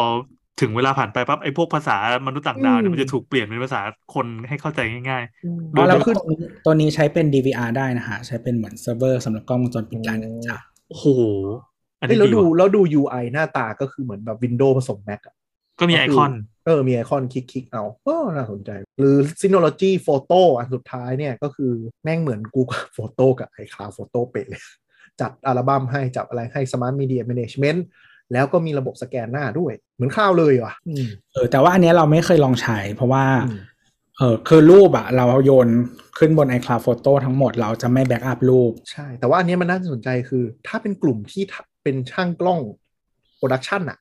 อืม เก็บ เพ ไป ราะว่า ได้ คุณโยนเข้าไอโฟโต้ไอไอคลาวไม่ได้อยู่แล้ว คุณเข้าโยน ใช่ โกโก้ ไม่ได้ โฟ ไม่ โต้ ได้ไม่ มัน ย โด อม นลดลดความคมถูกปะแต่ ไม่ยอม เนี้ยมันเป็นไฟล์ออริจินอลที่แค่ ใช่ เก็บในไฟล์ ใช่ แล้วเขาจัดการ แล้วก็มันมีระบบ indexing ให้ เออ ยังไง เออ ก็ก็นี่ไง indexing แบบ index หน้า index ข้อมูล มี index อ๋อ ไปเจอเมตา สถานที่ ต่างๆที่เก็บมา อ่า อืม ก็ ก็ มัน คื ก อ ลายเป็นว่ามันกลายเป็นว่ารวมความสะดวกของ iCloud หรือ Google Photo เนาะที่เราใช้กันทุกวันเนี้ยกับออริจินอลไฟล์ที่อยู่ใน NAS ของคุณได้ ก็ใช้แทนพวก photo management แบบย่อมๆอะสำหรับแบบคนที่ไม่โปรมากอ่ะ ได้หรือว่าถ้าคนที่โปรก็เอาไว้เก็บเฉยๆอะไรอย่างเงี้ยก็ได้ อืม อืม และความเร็ว เล่น เหมือน หน้าตาเขียนแบบเหมือนเหมือนดีใจได้ของเล่นอะ เออเออไม่ไม่ตอนเราเราพูดตรงๆ ว่าตอนที่เรายังไม่ได้แกะไม่ได้ศึกษาเนี่ยเราก็แบบ NAS มันจะมีอะไรให้น่าทำวะ เออ แล้วคนพบว่าโอ้เจ๋งว่ะอะไรคือคือมันกลายเป็นว่าเป็นหม้อตัวหนึ่งอ่ะ เราจะใช้เอ่อ end user ก็ได้ เท่าที่ดูเนาะหมายถึงว่าโง่ๆเลยเก็บไฟล์เก็บไฟล์นึงก็ได้ หรือจะทำเป็นแบบเป็นฮับที่เขาเรียกว่า storage ของธุรกิจคุณอย่างเงี้ยสมมติธุรกิจเล็กๆเนี่ยคุณมาเก็บไว้บนนี้ได้หมดเลยอะ ใช่แล้ว โอ้โห แล้วก็มันก็คือมันมี developer คนอื่นที่แบบลงแอปลงไปได้เนาะก็แบบ เออนั่นแหละ เออเพราะว่าด้วยความที่มันเป็นแบบเป็นแพลตฟอร์มอะเนาะก็คือก็มีมีแอปที่สามารถโหลดเพิ่มเติมได้ยังไม่ได้ลองเลยต้องไปนั่งลองดูแต่ก็ คือ pitch deck เขาก็ดูน่าสนใจแล้วก็ UI อยู่อะไรก็เออเราคิดว่ามันแบบ มันไม่ได้เป็นเรื่องของเนิร์ดอีกต่อไปอะ่ะ คือกลายเป็นว่าถ้าโจทย์ของคุณคือคุณอยากได้ storage อันหนึ่งที่เข้าผ่านเน็ตเวิร์กในบ้านคุณได้สะดวก และสามารถ access over the air ข้างนอกได้ด้วยเหมือนคลาวด์อันนี้ก็ตอบโจทย์ มีอีกฟีเจอร์หนึ่งก็คือ อืม เป็นสมาร์ทโฮม เออ เออไม่แน่ใจว่าตัวใช้ปะที่อ่า Home Assistant อะที่มันจะเป็นตัวแกนตัวกลางอะ คือเคยพยายามลงแล้วลงไม่สำเร็จก็เลยไม่ได้ทำ เออเราไปอ่านในกลุ่มแล้วตื่นเต้นมากมันมีอะไรให้เล่นเต็มไปหมดเลยอะ เออ เช่น คือ เช่นเช่นต่อกล้องจีนราคาถูกอะไรก็ได้เข้ามาให้เยอะ ๆ และตัวเนี้ย เออ มันจะเป็นสมองให้สมองนี่คือสมองจริงๆนะ กล้องพวกนั้นน่ะไม่ต้องสนใจฟีเจอร์มันเลย เอาแค่มันเป็นตาอย่างเดียว เป็นตาในการ ตัว ดูดฟีดภาพมาเข้าที่นี่ ใช่ ไหม ซึ่งตรงนี้เป็น อืม สมองใช้ในการประมวลภาพ มีคนเข้ามาคนนี้คืออะไรวงหน้าสีเขียวคือ อันนี้คือลูก อันนี้คือคนส่งของใช่ อันนี้คือหมา ใช่ใช่ มันเป็นเหมือนมันเป็น Open Source ที่ที่มันเป็นเออก็คือใช้แทนพวกแบบ Google Home อืม Apple Home อะไรอย่างเงี้ย แต่ว่าแต่ว่ามันไม่ต้องเลือกอย่างใดอย่างหนึ่งเนาะมันสามารถมีทุกอัน มัน ได้ เอาได้หมดเลย อ่า แล้วทีเนี้ยก็คือใน Home Assistant เนี่ย คือมันเป็นคอมมูนิตี้ที่ใหญ่มาก ก็จะมีคนเขียน โปรแกรมเสริมไว้แล้วกัน เออโปรแกรมเสริมเยอะแยะมากมาย แล้วก็พร้อมปลั๊กอินที่ไว้ต่อกับของยี่ห้อต่างๆ เยอะแยะมากมาย อ่า เออ แล้วเราก็เก็บไอ้ตัวเนี้ยให้มันเหมือนเป็นเซิร์ฟเวอร์ตัวหนึ่งอ่ะ อื โอ้ ม ยิ่งรันด็อกเกอร์ได้ก็สบายเลย เข้า มัน ไป มันมันมีคอมมูนิตี้คนแบบ มาแต่ง เออ แดชบอร์ดโฮมแอสซิสแตนต์กันอะไรอย่างเงี้ย เออเออเออเออแล้วเราก็ แต่พอพอเห็นพลังของมันแล้วว้าวมากจริง เออ ๆ ถ้าคนที่ทำเป็นนะ ต้องต้องเนิร์ดหน่อยะ Home ต้อง Assistant เนิร์ดอันนี้ อันนี้ยังอยู่ในระดับที่เหมือ อ๋อนแต่ เป็น แต่คือ ช่วงที่ แต่คือ คือฮาในวงเนิร์ดอยู่ มันมีแบบคลิกคลิกๆได้ คือถ้า อ่ะ ถ้าคุณจะไม่ทำอะไรมากกว่านั้นอ่ะ ก็คือคลิกคลิกๆได้เหมือนกัน โอ้ อืม ไม่งมีโมบายแบ็คมีโมบายแอปด้วยอ่ะ คือ มีมีมีมี แบ็กอัพรูปแบบออโต้ด้วยเว้ย เฮ้ย ทั้งไอโอเอสทั้งแอนดรอยเย่ ก็แอปบนมือถือ แอปบน Apple TV ก็ไปเสิร์ชยี่ห้อเขาดูนะฮะ จะขึ้นมาเต็มเลย อืม นี่คือข้อดีของเจ้าที่ใหญ่ที่มันมีแบบมีพาร์ทเนอร์เยอะมันกลายเป็นว่าแบบเรา อ๋อแล้วมันจริงๆ มันมีแอปแอปเติร์ดปาร์ตี้ด้วยก็คือ เออ คือสมัยก่อนอะ จีโนโลจีอะมีแอปที่เป็นเหมือนเหมือนเป็นดาวน์โหลดแมเนเจอร์อยู่บนมือถือทำให้เราอะสามารถสมมุติเราจะโหลดทอร์เรนต์จาก ใช่ไหมเราก็กดในมือถือปุ๊บปุ๊บแล้วเดี๋ยวที่เนสมันจะโหลด เออรอไว้แล้วก็กลับมาบ้านนั่งดูได้เลย ใช่แต่ว่าเหมือนแอปนั้นมันออฟโซลิดไปแล้ว แต่ว่ามันมีเจ้าเตอร์ปาร์ตี้ทำมาก็ใช้นั้นแทนได้ อ๋อเป็นรีโมทสั่งโหลด ใช่จ้า ก็ อ๋อ มีมีเพื่อนคนหนึ่งก็เอ่อเขียนสคริปต์ไว้เลยว่าให้เข้าเว็บนี้ แล้วก็ทุกๆ ครั้งที่มีหนังใหม่ขึ้น ก็ดูดออโต้ ฟิลเตอ อ๋ ร์ อ หนังไว้อย่างเงี้ยเหรอ ทุกอันที่แบบอัปโหลดเลย คือ requirement ก็คือแบบ 4K หนัง อ๋ออ อะไรเงี้ย แล้วก็ดัก กำหนด ดั คุณสมบัติ ทุกเรื่อง ไว้ ใช่แล้วก็คือมันโหลดมาเรื่อยๆแล้ว โห ก็ ดจังวะ คืออืมเขียนสคริปต์ไว้ว่าแบบ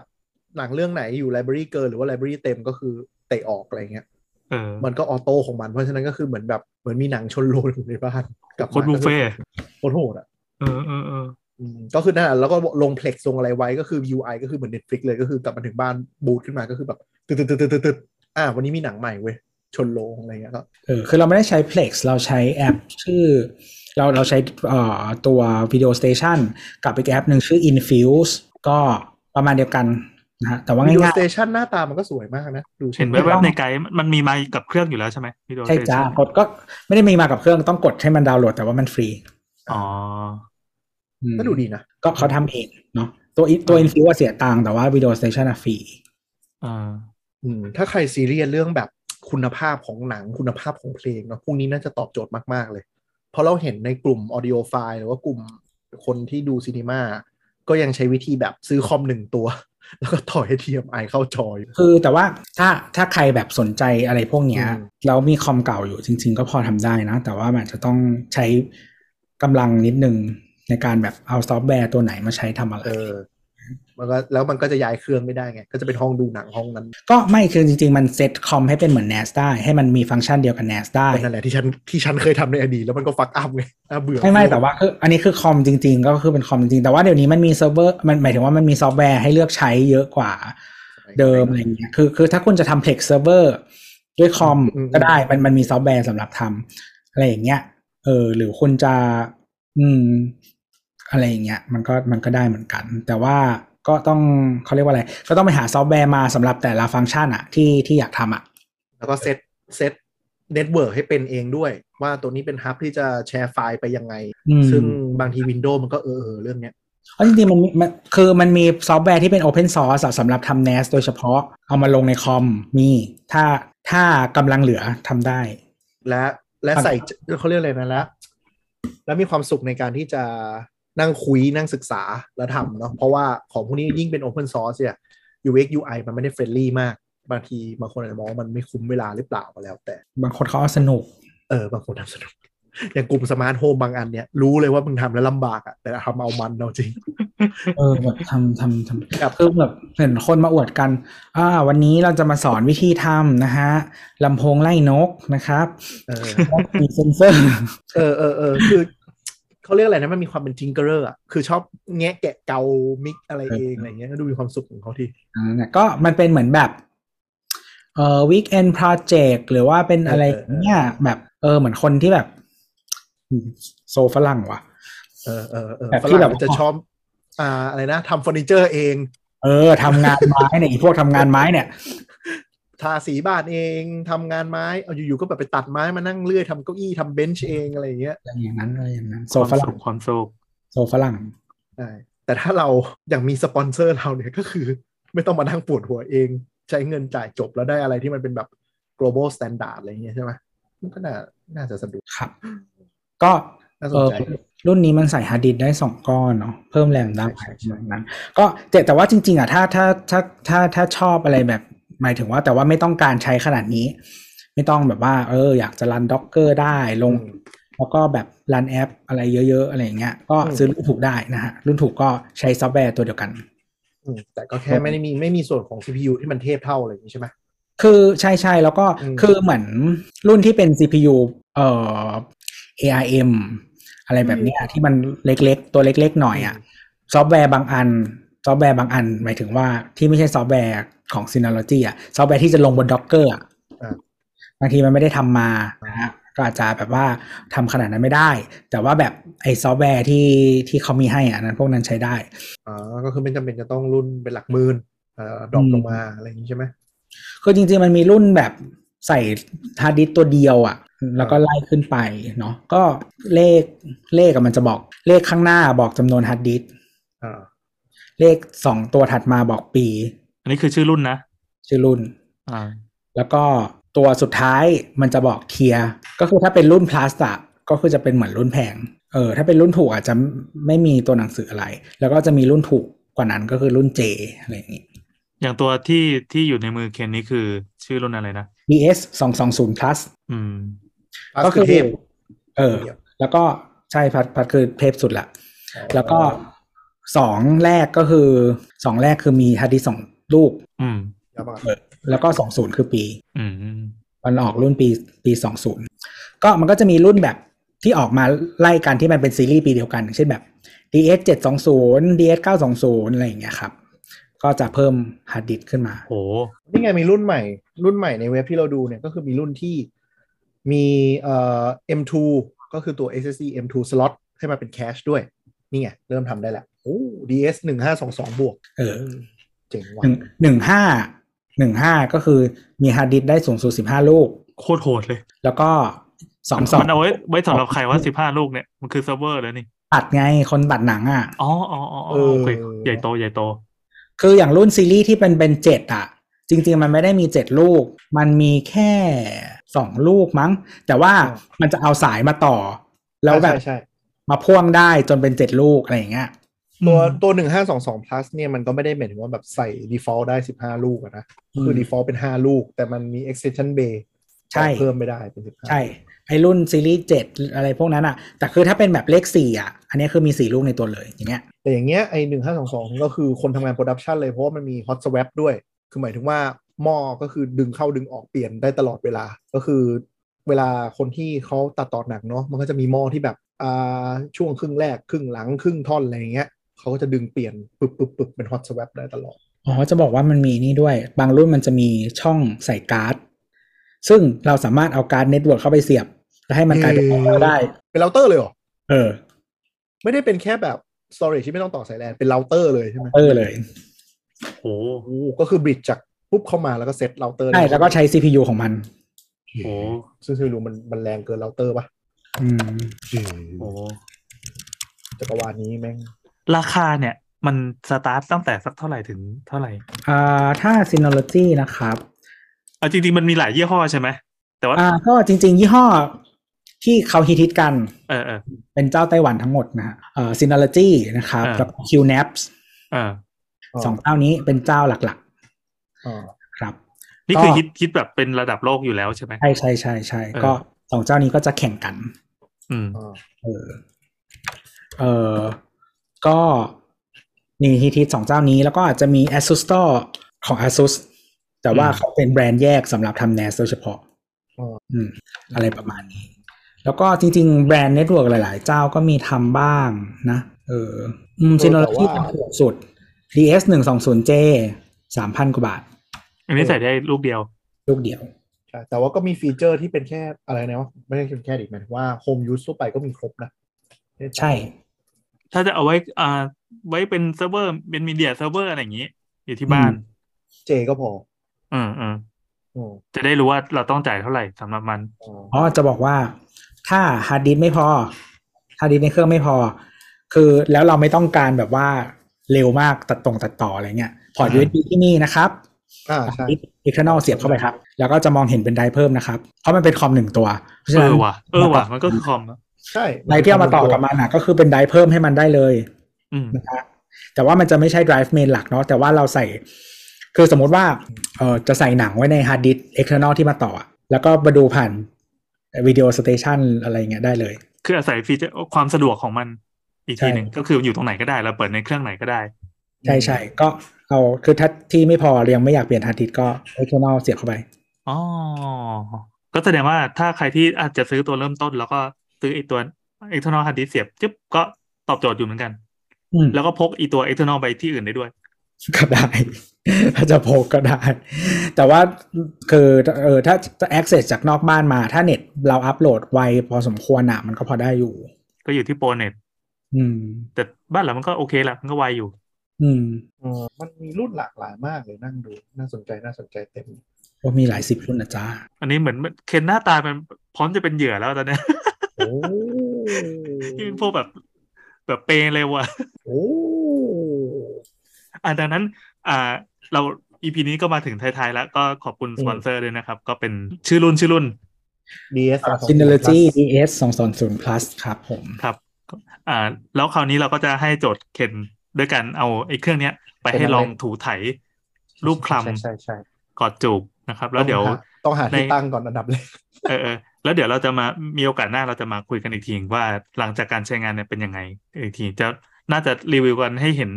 ในในในเชิงการใช้งานจริง ๆ เลย ว่าเคนจะไปใช้ลักษณะไหนบ้าง นั่นน่ะดินั่นน่ะดิเอาไปทำอะไร นี่ไงมีไอ้นู่นนี่อยากทำเต็มไปหมดเลย น่าสนใจน่าสนใจก็ก็รู้สึกว่าแบบจากคนที่เคยทำ n นสเองสมัยนู้นแล้วรู้สึกว่ามันเหนื่อยพอมาเห็นอย่างนี้แล้ว โอ้โห ดูดีว่ะ โลกเปลี่ยนไปแล้วครับ เออโลกเปลี่ยนไปแล้วจริงอาจจะต้องขอบคุณการแข่งขันเนาะว่ามันแบบมันเปลี่ยนไป แต่เราเห็นเรานึกภาพออกว่าไออย่างซีโนโลจีเนี่ยที่มันเหมาะกับใครอะก็คือหนึ่งก็คือคนทำโปรดักชันที่ต้องใช้ storage เยอะๆ แล้วก็ อันที่ชัวร์ ต้องการสตรีมไฟล์เนี่ยชัดมาก อ่า แต่ Home Use เนี่ย คนที่เป็นเนี่ย High f i User หรือแบบโห Cinematic User ต้องไฟล์ต้อง 4K วิบมาจากบูเรเท่านั้นอะไรอย่างเงี้ยแล้วว่าตัวนี้ตอบโจทย์พอสมควรเลย จริง ๆ ก็บางทีไม่ต้องดูหนังแบบเขาเรียกว่าอะไรแบบขนาดนั้นก็ได้ แต่ว่าถ้าคุณอยากให้มีที่เก็บอะแล้วคุณอยากมี อ่า ออปชั่นไว้ตลอดอะไรอย่างเงี้ยมันก็ได้ ไม่ต้องมานั่งสตรีมอะไรอย่างนี้ อย่า จาก งอย่างนี้ก็คือเรา อย่างนี้ก็คือเราคือไม่ได้เป็นคนที่หูเทพหูทิพตาเทพอะไร แต่ว่าต้องการความสะดวกอะ หรือถ้าใครที่แบบมีคอลเลกชัน DVD อยู่อะ เออเราริบมา ริปแล้วก็ใส่เข้าไป เพราะมันจะง่ายวันที่คุณจะมาดูหนังแบบโอ้กูมานั่งหา DVD เอ เอ อ อจริง ตอนนี้คือดีวดีที่บ้านเนี่ยเก็บใส่ตู้บุลงบุเรไม่เคยหยิบ เอ ออ อก มา หา เล ไม่ ย เจอแล้วอยู่ไหนก็ไม่รู้ ใช่ใช่เออน่าสนใจดีแล้วก็อืมคือเราเคยคิดจะทำมีเดียเซิร์ฟเวอร์ก็คือเอาเนี่ยคอมตัวเล็กๆมินิพีซีมาตั้งเหมือนกันแต่พอมาเจออย่างนี้อาจจะเออกลัวเงินซื้อมีเดียเซิร์ฟเวอร์มาทำอย่างนี้ดีกว่าวะ ก็จริงๆ อืม แต่ว่าก็มันมันก็มีคนทำแต่ว่าต้องบอกบอกอย่างที่บอกว่ามันก็ต้องใช้เวลาให้กำลังกับมันนิดนึง คือซอฟต์แวร์มันมีมีให้ใช้แต่ว่ามันจะแบบไม่รวมแพ็คมาให้เหมือนสำเร็จรูปใช่ไหม อ่า เพราะว่ามีหลายคนซื้อพวก Intel n u อะไรอย่างเงี้ยมาท เออ ำหรือว่าบางคนมี Mac mini เก่าๆ อยู่ก็เห็นคนเอามาทำ อันนี้คือฝั่งซอฟต์แวร์นะ แต่ฝั่งฮาร์ดแวร์คือตัวเครื่องมันถูกออกแบบมาเพื่อการนี้โดยเฉพาะการระบายความร้อนการกินไฟหรือการที่จะต้องอยู่ทั้ อ่ะ งวัน เรื่องกินไฟเนี่ยสำคัญ เออ ประหยัดนะ ไม่คือมันกินไฟน้อยกว่าที่ คอม คอม แน่ ที่ ๆ เป็นแบบ เออ full flash ไงเออ อืม ประมาณนั้น แต่แบบเราเห็นการดีไซน์แล้วเรารู้สึกว่ามันน่าจะแบบอยู่ได้ยาวจริงเพราะว่า คือตัวเขาเรียกอะไรนะ ตัวเครื่องอ่ะ มันก็ใหญ่ประมาณนึงแต่แบบพัดลมไม่สะใจมาก อันนี้เคนหยิบหยิบตัวเครื่องขึ้นมาหน้าตาเหมือนประมาณ UPS เครื่องหนึ่งอะ ใช่ แล้ว จ้ะ ข้างหลังก็มีพัดลม เล็กๆ ตัว เล็กๆ โคตรใหญ่ แต่แบบนี่แล้วก็คือแบบตอนแรกนึกว่าแบบจะเปลี่ยนฮาร์ดดิสก์ลำบากใช่ป่ะก็คือฝาแม่งเป็นแบบเป็นลูกยางเว้ย มันเป็น hot swap นะฮะ เอ ดี อ นะ ใช่เป็นฮอตสแวปได้ ดึงได้เลยไฟดูดปะ ไม่ไม่ แต่บ้านเคนอะดูดแน่เพิ่งไม่ต่อสายดิน มันเป็นพลาสติกหมดเลย ไอ้ตรงนั้นอะพลาสติกหมดเลย จะดูดีอ่ะแต่ตอนแรกตอนทำฝาเขาหลุดออกมานึกว่าชิมหายงานเข้าแล้วเพราะมันไ มันมัน เป็นแค่จุดยาง มันกดไว้เฉยๆใช่ เออ มันแค่กดไว้เฉยๆแต่งานดีนะ โอเค แล้วชอบ เออ พัดลมอ่ะ คือมัน เออ คือการที่พัดลมมันใหญ่ควายๆขนาดนี้ถึงดีไซน์มันจะดูไม่สวย แต่หน้าที่ของมันก็คือมันเป็นการใช้งานทั้งวันทั้งคืนโดยไม่จำเป็นต้องหยุด อืม เออพัดพัดลมไม่ดังนะ แต่ว่า เอาเหรอ พัดลมไม่ดัง แต่ว่าพัดดิ สพัดดิสดัง นี่ดังอยู่แล้วล่ะ อ๋อ เออ แต่ว่าคืออันเนี้ยเขาให้ฮาร์ดดิสซินโนโลจีมาด้วย แต่ว่าเราไม่ได้ใช้ฮาร์ดดิสซินโนโลจีนะ ต้องรู้ว่าโลกนี้มีฮาร์ดดิสก์ซินโนโลจีด้วยมันต้องแพงกว่าแบบฮาร์ดดิสก์ตลาดมากเลย แพงจ้ะแพงจ้ะแพงจ้ะ จือ เพราะมันมาสองลูกเนี่ย ก็จ โอ้ ริงๆมันมันจะเป็นรุ่น คือแบบถ้าเทียบกับเวสเทิร์นเนาะเวสเทิร์นมันก็จะมี อย่าทำตกนะเว้ย เวสเทิร์นอ่ะมันก็จะมีหลายสีใช่ไหมครับ เออ ไซส์เท่าไหร่เนี่ยเคนที่ให้มาเนี่ย นั่นดิสี่เท สีเท ตัวละสีเท ตัวละสี่เทโอ้โหสุดยอดเลยว่ะ เออ ก็น่าจะประมาณแบบเวสเทิร์นเรทอะไรประมาณเนี้ยสำหรับแนสโดยเฉพาะ อ่าฮาร์ดดิสก์สลับแน่โดยเฉพาะอันนี้คือถ้าจะซื้อสำหรับใช้ที่เขาเรียกว่าอะไรนะ continuous access อะลองไปดูแบรนด์อื่นก็ต้องดูให้ถูกประเภทด้วยอย่าเน้นแต่ถูกอย่างเดียว อ๋อ มันจะมีสีอย่าง WD มันจะมีสีที่เหมาะสำหรับ สี ทำ แด แน ง สทำกล้องวงจรปิดใช่ไหม สีแดงสีแดงถ้ากล้องวงจรปิดจะเป็นสีม่วงถ้าจำไม่ผิด เออ อืม ก็ของซีเกตก็มีก็จะมีชื่อรุ่นของเขาอยู่ อืม เออ เออ ก็ อืม เออนั่นแหละ แต่ว่ายี่ห้อที่ที่เราใช้ไม่พูดชื่อแล้วกันมันเสียงดัง มันมันจะระเบิดตัวเองเปล่าถ้าดินจากหมุนเวลาเสียงดังๆเนี่ย เออคือ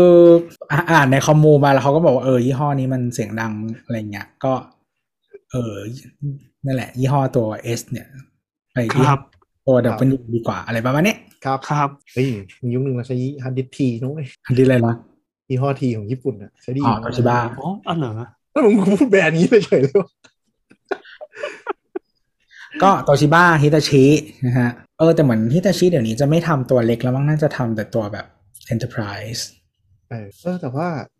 เราบอกตรงๆนะ ถ้าสปอนเจ้านี้ไม่ติดต่อมา เราไม่เคยรู้ว่ามีแบรนด์ซินโนโลจีบนโลกนี้ด้วย ที่เป็นฮาร์ดดิสก์ใช่ไหม ทั้งที่แบรนด์ดีและเป็นตัวเนสเนี่ยคือเน ไอ้ ส บ้า ไม่เราเราไม่เคยสนใจตลาดเนสเลยหลังจาก อ๋อเหรอ ใช้คลา แล้ว ว นึกออกปะ เออเราไม่ได้ใช้เรายังแบบเฮ้ยมันคือเห็น เออ ยี่ห้อนี้ผ่านตามาบ่อยที่สุดอะ ไม่เคยเห็นนี่นี่ว่าแบบบัฟฟาโล เออเออดีดีดีจะได้จะได้จะได้ลองทำความรู้จักตั้งแต่เริ่ม บัฟฟาโลก็มีมี product อืมแต่ว่าเดี๋ยวนี้อยู่ๆเหมือนช่วงหนึ่งในไทย ก็ตายไปเลย ดังมากแล้วก็หายไปเลย เออช่วงนั้นบุกตลาดหนักมากก็คือเรารู้จักเนสคือบัฟฟาโลนั่นแหละ แล้วก็อยู่ๆก็หาย ก็แต่ว่ายี่ห้อดังๆ ที่บอกก็ Synology QNAP นะครับ แล้วก็ อืม Asus Store แล้วก็อืมจริงๆมันก็จะมีเจ้าแบบที่ราคาถูกๆ หน่อย พวกแบบไซเซลอะไรอย่างเงี้ยอืมแต่ไม่เคยใช้นะ บอกให้ฟังเฉยๆว่ามี อืม อ๋อ อืมจริงแล้วจริง ๆ อ่ะ มันมีของจีนที่แบบ จะเป็นเหมือน NAS ไกลๆด้วยอ่ะ ก็คือเหมือนเป็นเหมือนเป็นด็อกฮาร์ดดิสอะ อ่าฮะ แล้วก็มีแอปมาให้ อ่าฮะ ก็เป็นเป็นถาดเสียบ แล้วก็เติมแอปมาหน่อยหนึ่งให้มันมีอะไร ใช่แล้วก็คือเราจะได้ access ในมือถือได้เพราะเดี๋ยวนี้ทุกคนโมบายเฟิร์สใช่ไหม เออ อ่าฮะ ประมาณนั้น เราชอบโลกยุคนี้จังวะ จริง อืม ๆ กลายเป็นว่าเหมือนอย่างซีโลจีก็คือมีแอปมือถือที่แบบเข้าภาพดูหนังฟังเพลงอะไรไว้ ทุกเจ้ามีทุกเจ้า อืม ทั้งแบบ QNAP Asus Store มีหมด อ่า ต้องแข่งกันนะเนาะวิแอปแอปซูนห่วย ใช้อยู่ เนี่ยมันอย่างเงี้ย อ่าเป็นก้อน คืออะไรวะสบู่เหรอ ส่งให้ดู ดีจังเป็นงานสปอนที่พูดยี่ห้ออื่น มากกว่ายี่ห้อที่เขาจ้างเรา แต่มันได้เห็นไงว่ามียูนิเวอร์ซีมีเยอะ แต่จริงๆก็คือ มันต้องมีเหตุผลว่าซีโนโลจีมันเป็นเจ้าที่มันค่อนข้างใหญ่ในวงการเนี้ยมันต้องมีข้อดีเลย ก็จริงๆที่เคยที่เคยฟังมาก่อนจะซื้อนะก็คืออเรื่องของซอฟต์แวร์ เอ อื อ ม มันดูดีกว่าเจ้าอื่น ใช่ที่มันดีแล้วมันก็ใช้งานง่ายแล้วก็ครบอะไรอย่างนี้นะครับอืม อยากรู้ความใช้งานง่ายนี่แหละ ถ้าแบบมันใช้งานได้ง่ายจริงเราก็จะได้แบบแนะนำคนอื่นได้ด้วย ก็กดกดๆอ่ะ กดกดๆอ่ะ เออ แต่คือ แต่คืออย่าอย่าอย่าดูถูกความความไม่เข้าใจของคนบนโลกนี้เนกอะไหม ตัวไม่น่าจะเป็นคนพูดเรื่องนี้นะ นั่นนั่นดิ ไม่ใช่หมายถึงว่า มันคือถ้าเราคิดว่าง่ายอ่ะ มันจะมีคนที่แบบไม่เข้าใจอยู่ดีนะ จ้า ใจร้าย อันนั้นเดี๋ยวเดี๋ยวเราก็เลยจะให้เคนลองดูไงดังนั้นฝากกันบ้านก้อนนี้มาให้ด้วย หุยในแอปในทีวีตอนนี้เรากดดูมันมีแอปชื่อ Photo Frame for Synology ด้วย ก็คืออถ้าคุณใช้ Chromecast เนาะที่มันจะชอบเป็นบอ l เปเปอร์รันไปเรื่อยๆอะ อ่า อันนี้ก็คือเหมือนกับเป็นเซตอัพให้คือดูดภาพ เหรอ จากหม้อ Synology มาเป็น wallpaper เฮ้ย ทุกๆ อันนี้โอเคว่ะ อันนี้ซื้ออันนี้ซื้อ เออนึกสภาพถ้าคุณเป็นช่างภาพแล้วไปเที่ยวไหนแล้วถ่ายแล้วชอบเก็บไว้แล้วคุณก็เลือกเลือกเลือกเลือกมา เออ มันก็จะเป็นแบบภาพสไลด์โชว์ไปเรื่อยๆเว้ย คืออย่างของเราตอนเนี้ยมันดูดมาจาก Google Drive เดี๋ยว Google เออ Photo แต่ว่ามันคอนโทรลไม่ได้เท่าไหร่ เออ อันนี้ก็ก็เออเลือกได้แล้วก็เลือกได้ว่าจะเออซึ่งซึ่งคนเขียนอันเนี้ยไม่ได้เป็นของ Synology Official น่าจะเป็น เป็น เ h ิ r ์ dev p ปาร์ตี้ใช่ใช่ ใช่ เพราะ เป็น มี third แอ party ปเ h ิร์ p ปาร์ตี้เยอะ อืม เออดีอ่ะเดี๋ยวไปลองเล่นดู มีเวลาสักหน่อยเนี่ยก็เดี๋ยวจะลองเล่นให้ดูนะครับ ส่วนหลังตอนนี้ก็หวังไว้ว่า จะให้มีคนมีความรู้อย่างเหมือนเราคนหนึ่งที่มอง NAS เปลี่ยนไปจากเดิมแล้วกัน หรือคนที่ไม่รู้จัก NAS มาก่อนก็อาจจะเขาเรียกอะไรนะ รู้จักมากขึ้นว่ามันทำอะไรได้มากขึ้นและอาจจะสนใจ ใครก็ลองไปลองศึกษาดูได้เนาะ อ่า แล้วก็สปอนเซอร์เรานะครับ ขอ Synology ก็ต้องขอขอบคุณไว้ในนัดที่นี้ แล้วเดี๋ยวเราจะมีตอน 2 ที่เราจะไปนั่งรองเลยรีวิวเลยคุยกันถ้าสนใจโปรดักต์ก็ได้ก็ลองดู เห็นว่าช่วงนี้เริ่มบุกตลาดไทยอย่างชัดเจนนะครับ ก็มีคอนเทนต์ถ้าเป็นวิดีโอก็มีลงบางเว็บอยู่ด้วยก็ไปลองดูได้เพิ่มเติม แล้วก็หาซื้อของขายกันได้นะครับ ส่วนถ้าไปบอกเขาว่ามัน ไม่ จะ มี เรา ไม่มีไม่มีเว็บขายไม่มีอะไรทั้งสิ้นนะฮะเพราะว่า เออ เพราะว่าเอ่อสปอนเซอร์ที่ให้มาคือ ไปด้วยใจ บริษัทแม่ซึ่งเขา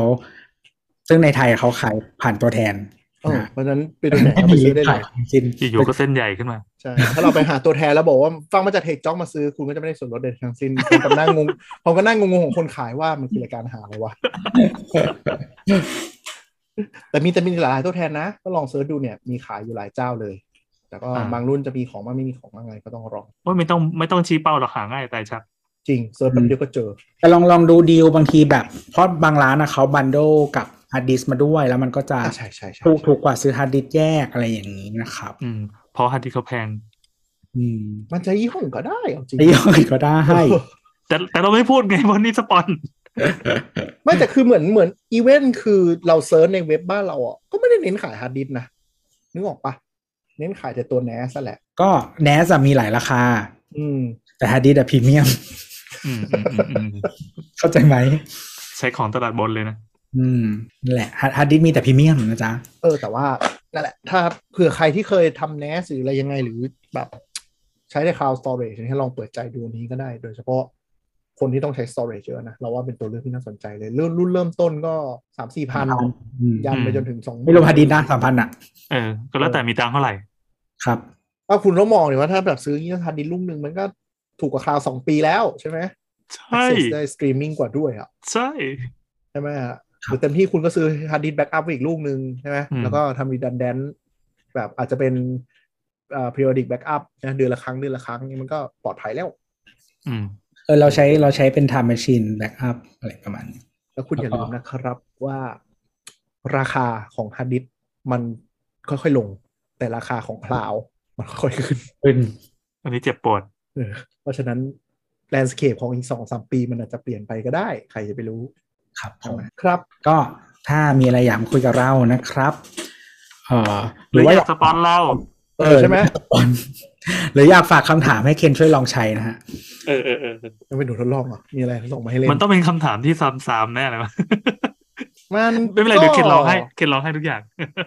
ก็ตอนนั้นถ้าเราเซตอัพ NAS ไว้แล้วก็บล็อกไว้ส่วนหนึ่งไว้ลองอย่างนั้นแหละครับท่านผู้ชม ครับ แบบตดอัดแล้วพัดลมมันจะปล่อยเร็วไหมอะไรอย่างเงี้ยนะ คือเราก็เชื่อว่าสปอนเราสปอนเซอร์เราน่าจะใจดี ยอมให้พูดได้หลายเรื่องนะ แต่ก็ตดอัดเลยเหรอ เขาก็ดูไม่ได้ลิมิตอะไรอยู่ในเงื่อนไขนะ อ่ะลองดูลองดูลองดู เขาก็ไม่ได้เน้นอะไรนะ เพราะฉะนั้นเราก็สามารถเอาไปโยนลงตึกได้ ครับเฮ้ย ไม่มีสปอนเนอร์ครั้งเดียวแล้วไม่มีอีกเลย อ่านะครับ ก็มาคุยกับเราได้ที่ Twitter at tech talk นะครับ หรือว่าโซเชียลช n แนลต่างๆ ของสามโคกเรดิโอสำหรับวันนี้ก็ลาไปก่อนสวัสดีครับ ครับ จ้า จ้ะ